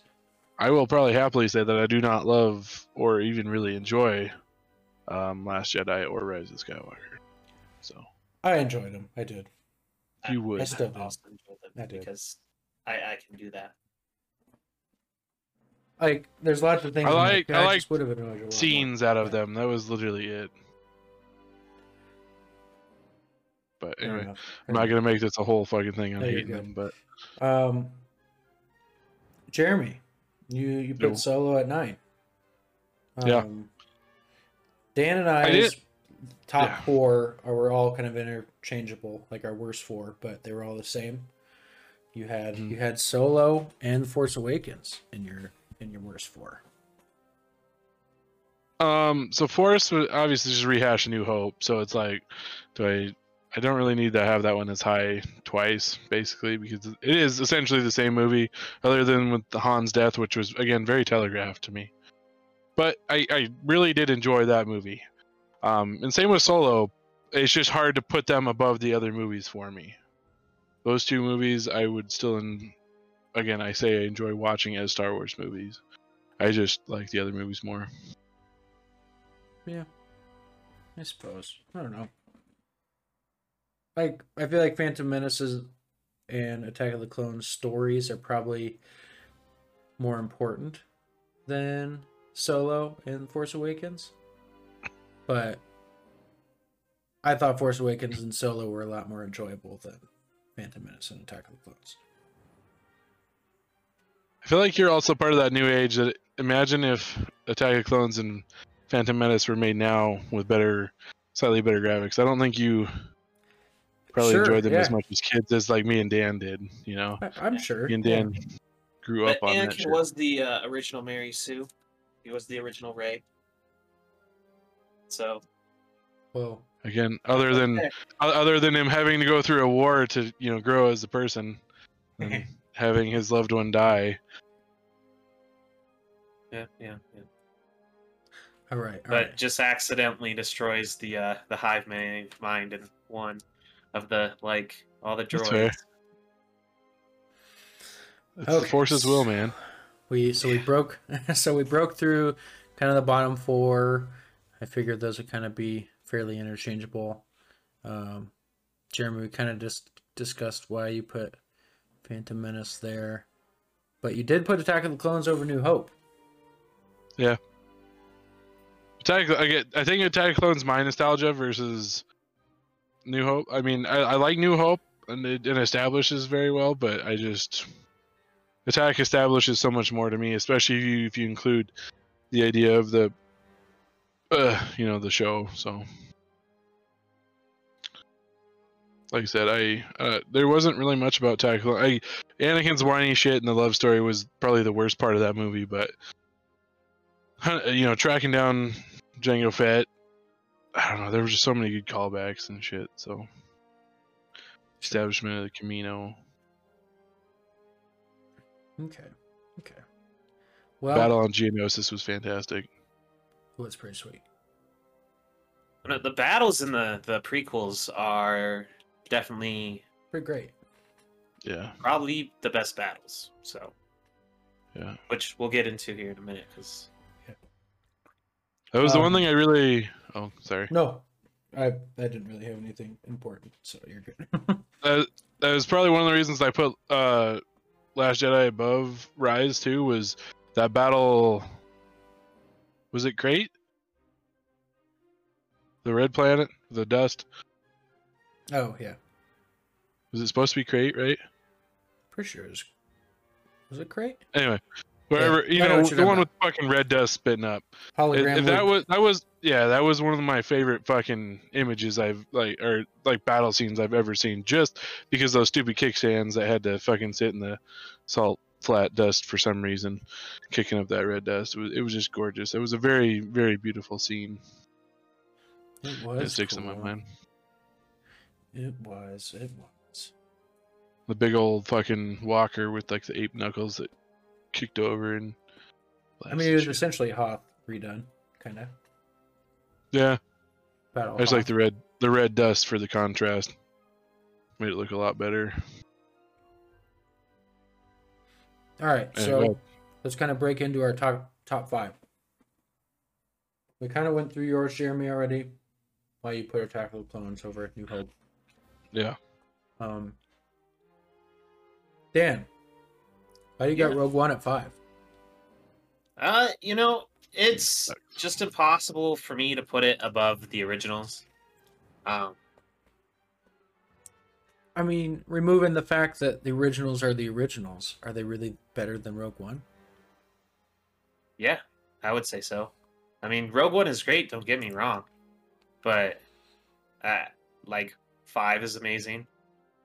The redemption amazing. arc at the end of six is great, and then four is the OG that started it all. It's what literally established everything. But that doesn't mean it's the best Star Wars movie, though. I mean, doesn't it though?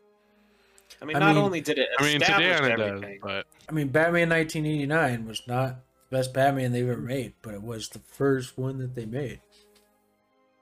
yeah, but you know, Hmm. four holds up. Batman, it does, it does. 1989 maybe does not. I just don't think Um, Rogue Rogue One is I th- or I feel like Rogue One is better than Episode Four I, I in a just lot don't of ways. it.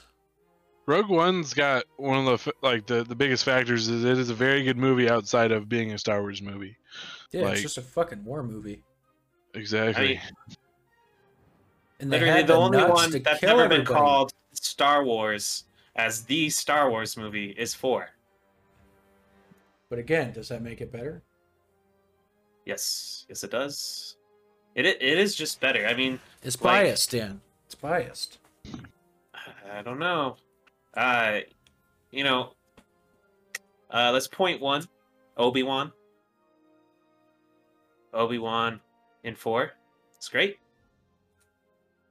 Uh, He's just kind of an old. He was just kind of an old guy, a wise old man. I know, but like the uh, whole, you know, scene with him and Vader is like, strike me down, I'll be more powerful, sort of thing. Uh, Okay, and now I I can't say I don't That's love that scene. moon. But like you can't tell me out of everything you've seen with Obi-Wan and fucking Vader at this point, in every other rendition is is not better like better than that scene? it Like fucking Revenge of the Sith? it makes that scene so much better. Everything To just a certain adds to that scene because all of a sudden you just get more tension, and it was still an amazing scene. And now you're like, that's an even more amazing scene. It's true. Fair enough. I'm not gonna argue too much about. It. I mean, it's it is good. I'm not gonna say that it's like I don't like it. It's obviously in my top five. I just think Rogue One's a lot better. Rogue One's fucking amazing. Um, Rogue One, uh, the Battle of Scarif is really good in Rogue One.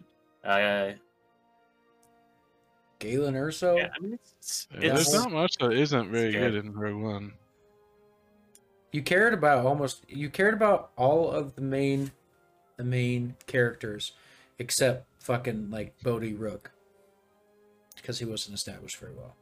Yeah, and four does the exact same thing. You end you end up watching four, and you care about Luke, you care about Han and Chewie, you care about Princess Leia.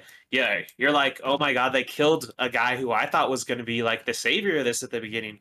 If you like, if you watched four first, and Obi Wan dies, because Obi Wan's who they're like, oh, this is who's going to help us, and it's like, oh, maybe, maybe not now, and it just sets up Luke now. Ugh, I don't know. it's a, it's a really good movie. It is good. It's good. Plus, uh, the Force in four is exactly what I you'd want the Force to be. It's kind of subtle and guiding, and I think it kind of gets away from you from four on. I kind of Like, like, not it's- really seeing the Force in Rogue One, like seeing Mhm. everything else. It's Um, cool. just just the one bullshit moment of I am one with the Force and Force is with me, and then everyone misses. Uh, but yeah, Who who's to say that he's not Force sensitive though? uh, Or you know the stormtroopers just have really bad aim. They are I mean- notorious for that. Obi Wan says they have really good aim. Uh, You couldn't sense the it's when- sarcasm? Come on. No. yeah, yeah. All right. So that was your number five. Um, number four, all of us have Return of the Jedi. So Yeah. I mean, I mean, it's pretty much- kind of agree at that point. It's it's deserves to be in the top five. Yeah. Um, Vader's redemption at the end is amazing. Yep. Even even when you knew nothing about the story of Darth Vader, um, and it was just six that redeemed Vader to being a good guy, you still were like, "That's cool," because of the way, like, you know, Luke redeemed his father and he regained his father, and then the prequels just added to it, which is why it deserves to be ahead of most of the prequels. Yeah. Um. Uh, well, let's see. We all have different number threes.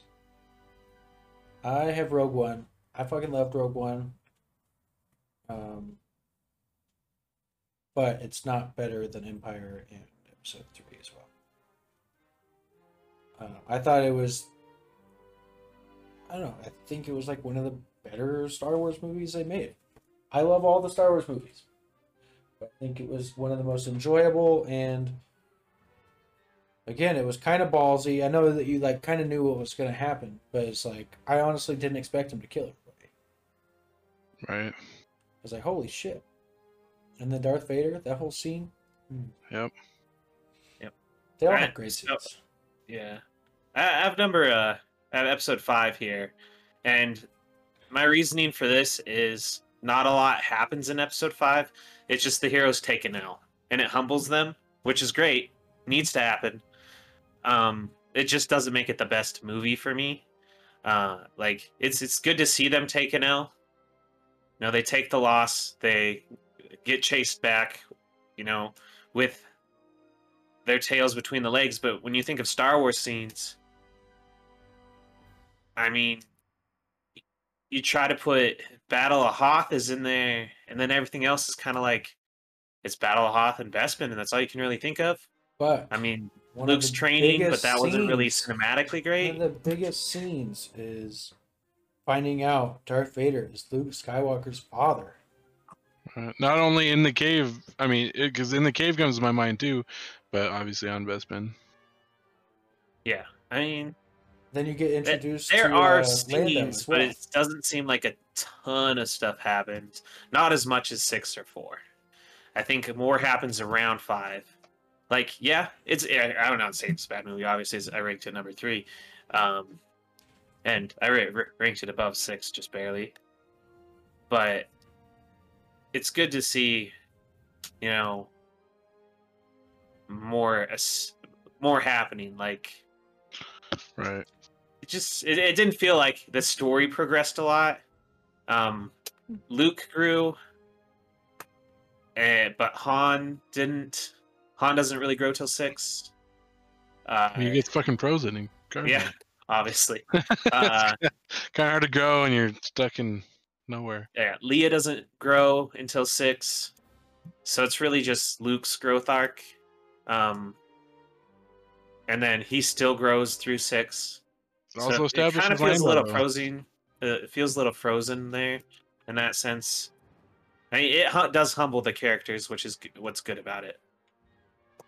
That's about it. So I feel like my top three are you're good. I feel like my top three are very interchangeable, like depending on the day of the week. Because I, I do these are my three favorite Star Wars movies. You know, Revenge obviously is three. Um, there are some days of the week that I will put Revenge of the Sith at number one, just because that movie. I don't know. Is it like it's, like we've discussed? It is the it's the growth of Vader. Like you see Vader become this grown ass man trying to just protect his family, and then eventually become into what he is going to be, which is an ultimate evil. So, yeah, uh, I too can flip my one and two as the day of the week, and it all has to do with the Obi Wan Anakin thing Right. because you that fight is the best one-on-one battle in movie history. I will. I would argue that like there's not a superhero mu- movie that's better than Anakin Obi Wan. There just isn't a movie. There's not like a. Yeah, and there's Bond definitely not a one-on-one Yeah, that is better than that. because I would Uh, like just off the top of my head the Iron Man cap, but obviously uh, Winter Soldier's in that fight too. That was pretty pretty badass, but that whole fucking scene, I, I love that. I love watching it uncut. You know, with all the other shit that's happening around, like just because it, I don't know. I don't know how many times I've watched that fucking fight scene. Just randomly look it up on YouTube. Yeah, Yeah, I mean, I I put uh, Revenge of the Sith at uh, two. Kind of like what you said, Dan. I probably could. Honestly, I probably could. No, I was gonna say I could probably flip flop my three, but I can't. One and two, for sure for me. Um, I could flip flop. Um, Rogue One was really great, but I think just based on everything that happens in episode three and episode five, and just the significance of those episodes, I can't put Rogue One over either of those two. Um, how come you put Rogue One over a Revenge of the Sith, Jeremy? Any specific? Because reason? without it, they the fucking they don't get to destroy the Death Stars in four and six. Like you know, I was just curious, like. Don't- you, uh, it, it it's kind of depends on the, the. For this one, it's more just depending on the, the style of movie I want to watch. If I want to watch a war movie and it wanted to be Star Wars, it's gonna be Rogue One. If I want to watch like my childhood Star Wars with action, it's gonna be Revenge of the Sith. If I want to watch classic Star Wars, it's gonna be Empire. Like that's just, you know, I don't know. Or, I mean, at this point, I'm gonna watch them all in order. So Rogue One, that's I think that's probably the reason I put Rogue One up is because it's such a good standalone movie that, like, I can go watch it by itself and not have to watch the other ones. Whereas the other ones, it makes me want to watch three fucking movies, and it takes some time to watch three movies at this point. Yeah, and it's. I'd probably say it's one of the most rewatchable Star Wars movies. Rogue Mhm. One. Again, because it is so much a standalone movie, and it just was so great at so many things. So I kind of love it. Like, I mean, it was like our discussion with you know Mando. It's like it's a very, like it. It's such a game changer because it wasn't you know driven by space wizards. It was just like military, like militaristic fucking movie, where like Mando of season one isn't really driven by again space wizards. It's this guy just trying to make his way as a bounty hunter. Yeah. Well, since we discussed those, um, we can kind of jump into this. Uh, I kind of want to go through each one, and uh, we don't have to rank them necessarily, but I'd like to go through each movie and establish what the best. I don't know if I want to say best like fight scene or should I just say the best scene?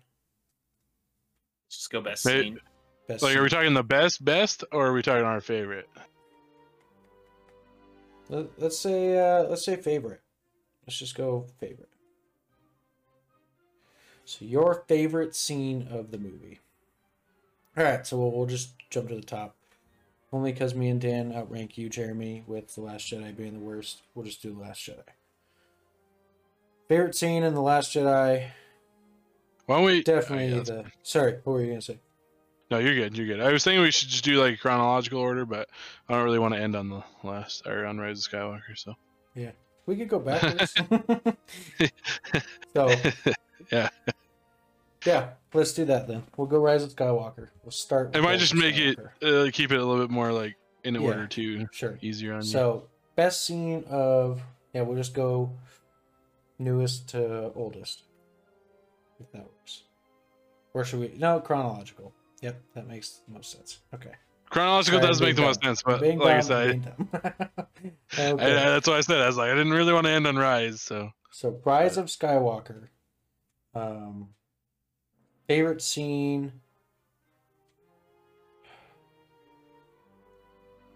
I don't know. it's kind of hard. I mean, Um, I know my favorite. what's yours? It's probably the end. Alright. Uh, when Kylo fights the Knights of Ren. That's a good one. And it's hard to say. Do you say? I mean, the whole end sequence, or you just you just say the end? Because I'm like, I mean, I I liked. Um, Like when the movie's over, just because you're glad to be done with it. yeah the end credits. no, see, I liked uh, Kylo. I really liked that arc of him. His little his little redemption arc. Yeah, but I also yeah i'd I'd honestly probably say that too, but I would have to put the Han Solo, you know, portion of him be like in there too. Like I combine that into one scene where he sees his dad again and throws his fucking lightsaber off the cliff. He's like, I'm fucking done with this. And then he goes and fights the Knights of Ren. Yes. I would say that that was probably my mm-hmm. favorite and made me feel really good. It's like, fuck yeah. Yeah, I, the the Kylo fight with the Knights of Ren is pretty goddamn good.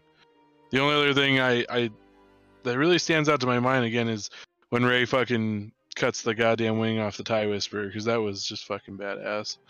But Rey's obviously we've established that our our love of Rey, so It was still a really cool scene though. no, it's fucking fantastic. It was really really awesome. I do I kind of like the I guess the force fights between her and Kylo, like where they're kind of transporting across the universe to each other. Mm-hmm. Kind of cool, but I think yeah, Knights Ren fight probably does take the cake. Last Jedi, we Mm. probably are all gonna have the same one, I'm guessing, but it's in Snoke's red room where they're Yep, just absolutely. fighting the Praetorian guards. I watched that scene today too. Yeah. I would argue that's a top three scene in all of Star Wars. Coming Yeah, from I a could movie that is probably that agree, great, it is yeah. an amazing scene. As far as like an actual like physical combat scene, yes. I I, I still love the the fucking crate, like the little bit of a space battle, you- or you know, like the I guess ship battle that you get there. It's kind of At fun, end, yeah. especially with the contrast. But um, yeah, you don't really beat that fight. Force Awakens. Um, Han dying. it's hard to say that's the best scene because it made me so sad. I. Literally No, wept. I'd probably have to say, yeah, I'd probably have to say that um, that one affected me the most and made me feel the most emotions, just in general. Because I was like, it really felt like I knew it wasn't going to happen, but it really felt like Ben, like going back and watching it, like you felt like Ben was like, I really don't have the strength to do this.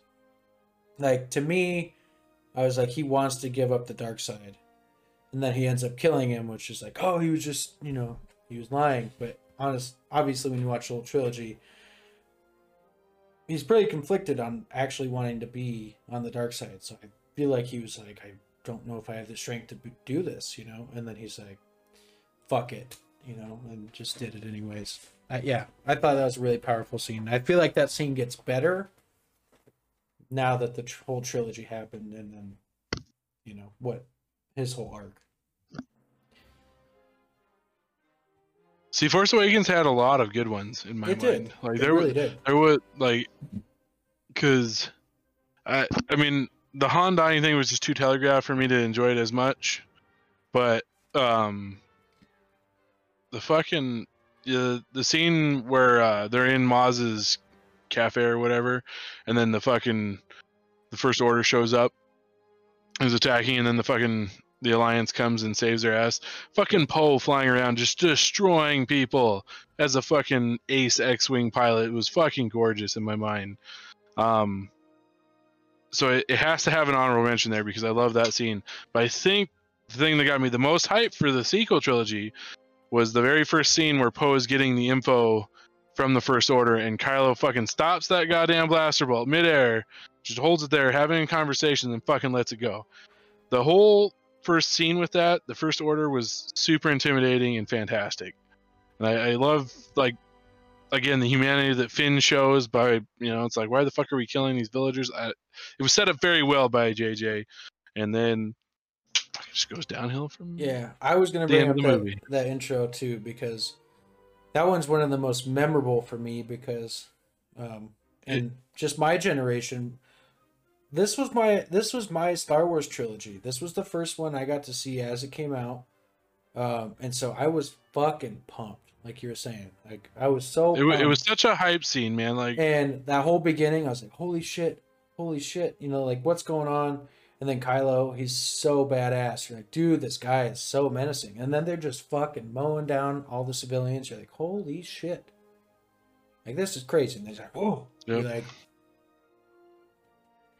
And then I mean, you just watch him sense the hesitation in Finn's fucking, you mhm. know, mind whatever. And I don't know. They're just holding that fucking laser bolt sitting there while he's fucking talking to people, and then it's like while he's walking away, it's just oh, I'm gonna let this go now.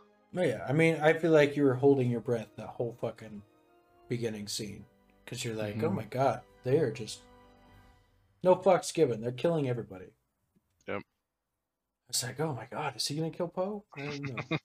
when he fucking stabs that old guy, Yeah. you're like, oh, I don't remember his name. He has a real name. I don't remember. Um. All right. So what is in the next chronological order? So are we going just episode six? It, yeah, it'd have to be six. Okay, Return of the Jedi. Um, favorite scene for me. I'd probably have to say the end. Final, you know, the whole city is Darth Vader, Luke, all being there, and then Vader sacrificing himself. I'd say that was the best scene in that movie. For me, had the most impact, for sure.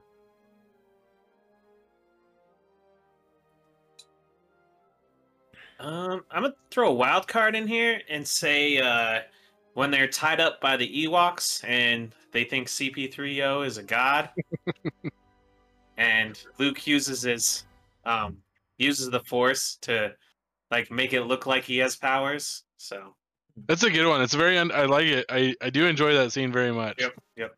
It's probably not my favorite, but it's a very good one. It's definitely probably my Um, favorite C3PO scene.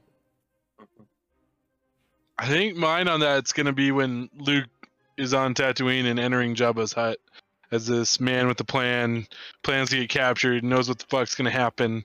I just love the the confidence he has. Is you know he kind of you know towards the ends of his training, I guess, or you know it's Yeah. like he just oozed fucking confidence, and I loved it. Again, that's what brings me back to liking him in Mandalorian. Because he was the ultimate badass at this point. You're like, he's Yep. he is a Jedi Knight now.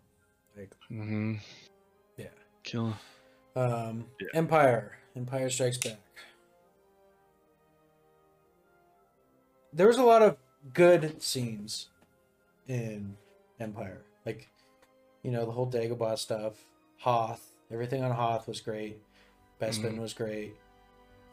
Um, I like the scene in Bespin where Vader's sitting there at a table and the table's set with food on it, and he's like, "Let's just have a meal." they just walk Yeah, in. He's just the only one in there. Fire, and he's like, "No." That's, I know. Um, Yeah.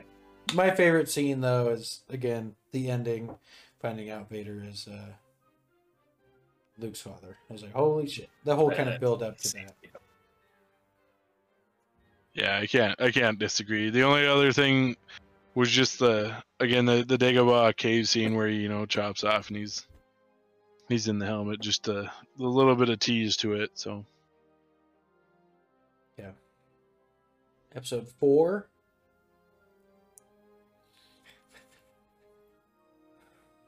I don't know.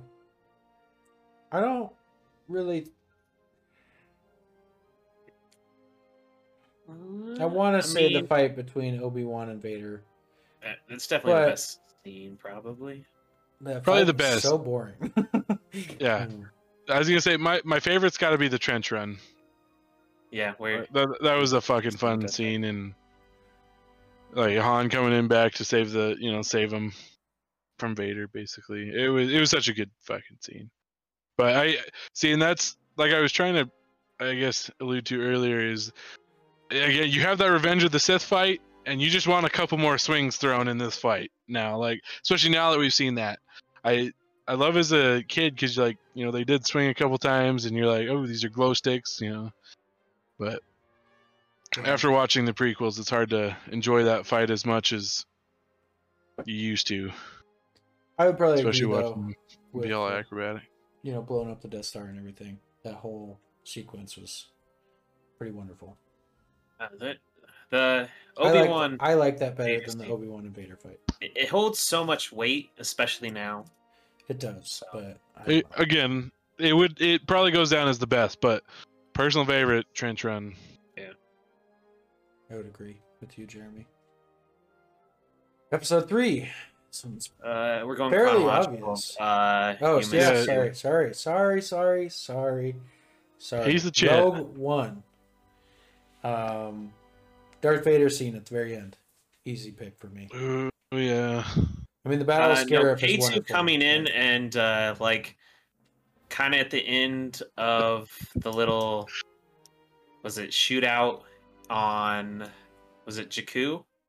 And then they think he's they're like, oh shit, that might be like An actual Imperial. an droid. actual Empire droid, and he's just like, no, just coming here to save your asses.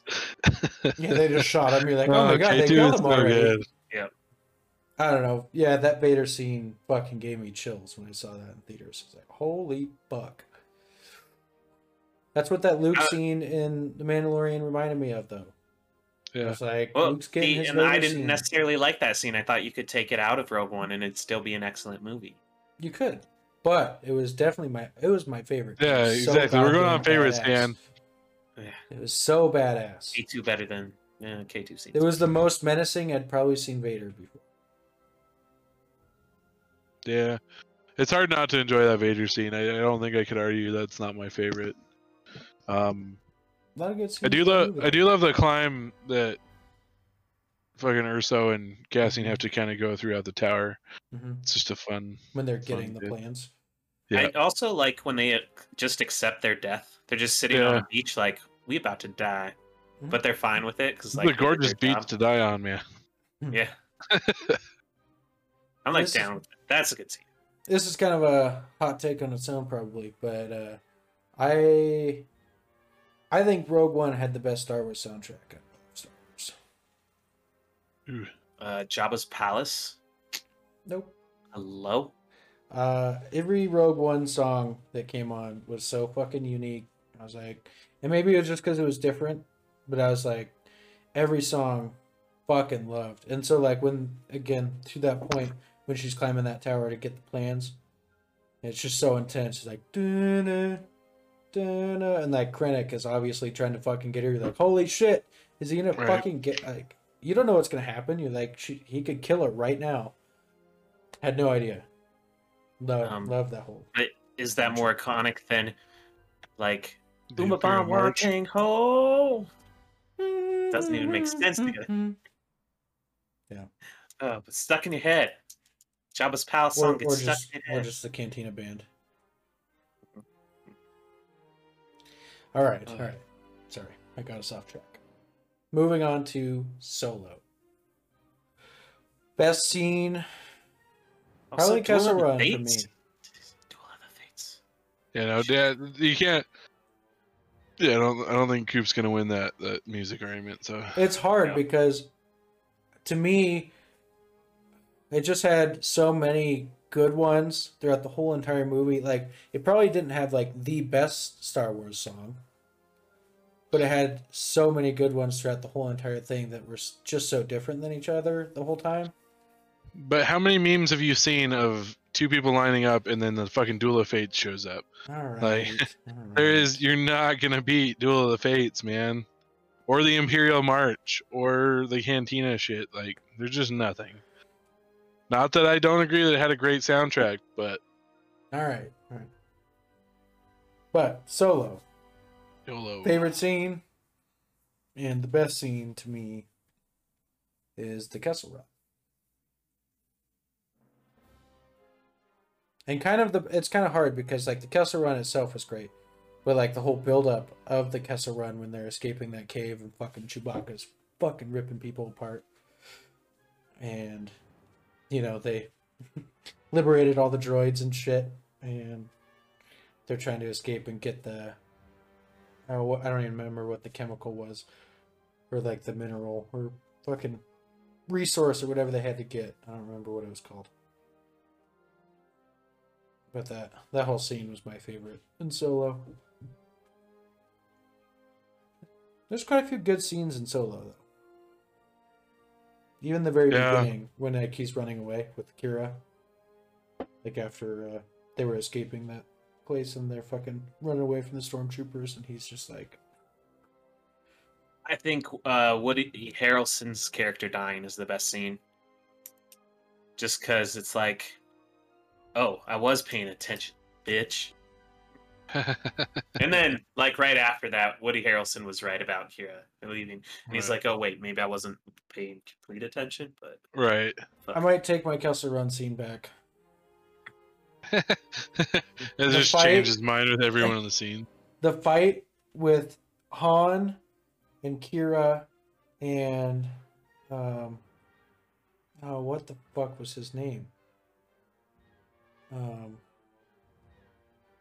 Paul Bettany's character. I don't remember his fucking name. Guy with all the Yeah. scars on his face. The fight between all three of them though, that was that was really cool. And then you got to see Darth Maul. was it like Drummond or something? I, don't think wanted to say it. it was like Dryden. Dryden. Yeah, that's it. Dryden Voss. Yeah. Yeah. Yeah. I enjoyed that whole scene. What was yours, Jeremy? Your favorite? Uh, so that was kind of another tough one because it is just a very down to earth like space, you know, hi- like heisty movie. Mhm. I love the card game scene with Lando. That's hard not to enjoy. Um, when L three three seven holds the fucking droid revolt in the mines, that was hilarious. I don't. I think my favorite one's probably got to be the train heist that failed yeah. It's because I love heisty shit, and that's I feel like that's where Solo really it, it kind of stood out to me is that like a heisty movie in the Star Wars universe, and then I don't know. Oh man. kind of- Fuck. I just thought of the. But- I just thought of there- Sorry. Go ahead. But yeah, no, you're good. But I I don't know. Yeah, I'm, I'll probably go train scene, probably with the droid revolt being close second, just because L three seven L three three seven I think so. is uh she's pretty fucking badass. The more I think about it, though, I keep thinking of more. Like when he was a. Uh, when he Mhm. first got separated with Qi'ra, and he like joined. Um, and he was that that mud trooper. That whole little war scene. Oh, Oh, yeah, it that was, was, really cool. And then, um, and then he met uh, Chewie. And Chewie, that fucking, yeah. I was like, oh my god. He Yeah, just that was a hard one he not just to starts enjoy, speaking too. Wookiee. You're like, is that fucking Chewie? yeah. That's that's a great scene. There's quite a few great scenes. Now that I'm thinking back, I was having a hard time. Now I'm like, there's a lot of good ones. But also, we uh, have established because you disrespected John Williams that your opinion matters at, not at all. Matters not. Matters not. Yeah. Who even? I don't even know who scored Rogue One. Maybe See, that's the thing. John Williams was involved in every other soundtrack except for Rogue One. Rogue pretty One. That's kinda Well, I don't think though. he was involved in Solo either, but And Mandalorian. Mandalorian had a wonderful soundtrack as well. It's fine. Maybe I'm just I just like different Star Wars music. Like obviously I right. love the classic, but when they do something different, like, ooh, this is really cool. It's like still Star Warsy, but it's different. Um. Michael Giacchino. mhm. I was just looking at the composer for Rogue One. Revenge of the Sith. Pretty pretty obvious. Wait, wait, wait, wait, wait, wait. Wait, before you go on to that, the one thing did anyone else feel like Solo Han was a shitty pilot, other than the Kessel thing? I mean, I know it's showing his growth as a pilot, kind of, but just a terrible pilot. I feel Yeah. in the beginning. And like more terrible than someone that becomes this ace pilot later should be. yeah. Like I expected him to be like Anakin level good, like pod racing, like just fucking. weaving I mean, the shit. scene on on Corellia is pretty good of his like driving skills. He kind of screws it at the end, but and I That's feel like maybe Well, I was just I was just curious on everyone's thoughts on that real quick. Sorry. And I feel like Right. he maybe isn't even like I know it's like he's this fucking wonderful pilot, but honestly, if you like think back on it, it's like I feel like we're just kind of believing what Han's saying. He's like, I'm the fucking best pilot in galaxy. It's like It's true. probably not. He's just being an arrogant asshole saying I'm the fucking best. It's true. Like even in Solo, he's like, I'm the fucking best. You know? Well, I think it was pretty recent that didn't they canonically or canonically say that like, he's better than Vader at one point. I don't know. I, mean, I was saying it was in a comic book. I don't remember though. I'll have to go look at it. All right. Anyway, on to Revenge of the Sith. Pretty obvious. b- last battle Yep. scene between him and him and uh, Anakin and Obi Wan. Wait a minute there. Uh, you're not telling me hello there isn't the best scene? Hello there. Yeah, Hello there. I'm gonna just go with the whole movie. No, If no, I can do definitely Anakin and Obi Wan. I just wanted to say hello there. But the fucking the opening battle scene too, like In you fucking come in on them flying in their Jedi starfighters, it is my favorite. Is my favorite space scene in the entire fucking movie or entire entire series. That's Like fair. the fucking, hit fucking Anakin showing off his fucking piloting skills, taking out some buzz droids, and then fucking crash landing in Grievous's ship. Like I just don't know. But yes, the fucking lightsaber duel is obviously my favorite. There's just a lot of close seconds in that fucking movie. Master Skywalker, there's too many of them. Yeah. What are we going to do? How do you not? I love when he killed those Oh, kids. God. Or you could even say when ex- uh, Order 66 is executed. Mm-hmm. Then Or just fucking mowing Grievous, down all like- the Jedis. Obi Wan shooting Grievous and being like, "Fuck How- this gun," you know? No, it was how uncivilized. How uncivilized, yes. But God damn it. Just Obi Wan in that entire movie is the greatest thing. Yeah. Pinnacle Obi Wan. Yes. Attack of the Clones, um, Battle of Geonosis for me. The scene was just too much fun. Yeah. Um, I'd probably go Obi Wan and Jango's fight. uh, uh, Kamino, yeah. Yeah, it's one stands out in my mind. I mean, I love the Battle of Geonosis, especially with the Coliseum, and then like again, it's it's pinnacle Clone Wars before you actually get a little bit of Clone Wars, but Uh, I I just go with Spinny Top Yoda. yeah, the Count Dooku fight. Yep. Ah, Where Yoda's so just good. spinning around. You're like, oh, Yoda can lightsaber. Mm-hmm. Yeah, that one was good. You guys didn't enjoy the whole Apple Force thing? It was a Cutting the apple? I think. Oh yeah, you're right. You're right. You're right. No, I think you're right. It was a fucking pear. It was bullshit, is what it was. And last but not least, one's super difficult. Phantom Menace. My favorite scene. I don't know if it is super difficult. I was being sarcastic. My favorite scene is when Padme becomes a pedophile. Yep, starts yep. hitting on a six year old. Um, no, fucking Duel of Fates. Obvious for me. Uh, what about There's Always the Bigger Fish? Yeah, that was pretty great. Yep. Duel of That's- that's a good Fates. one. That is one of the best scenes in all of Star Wars. Duel of the Fates.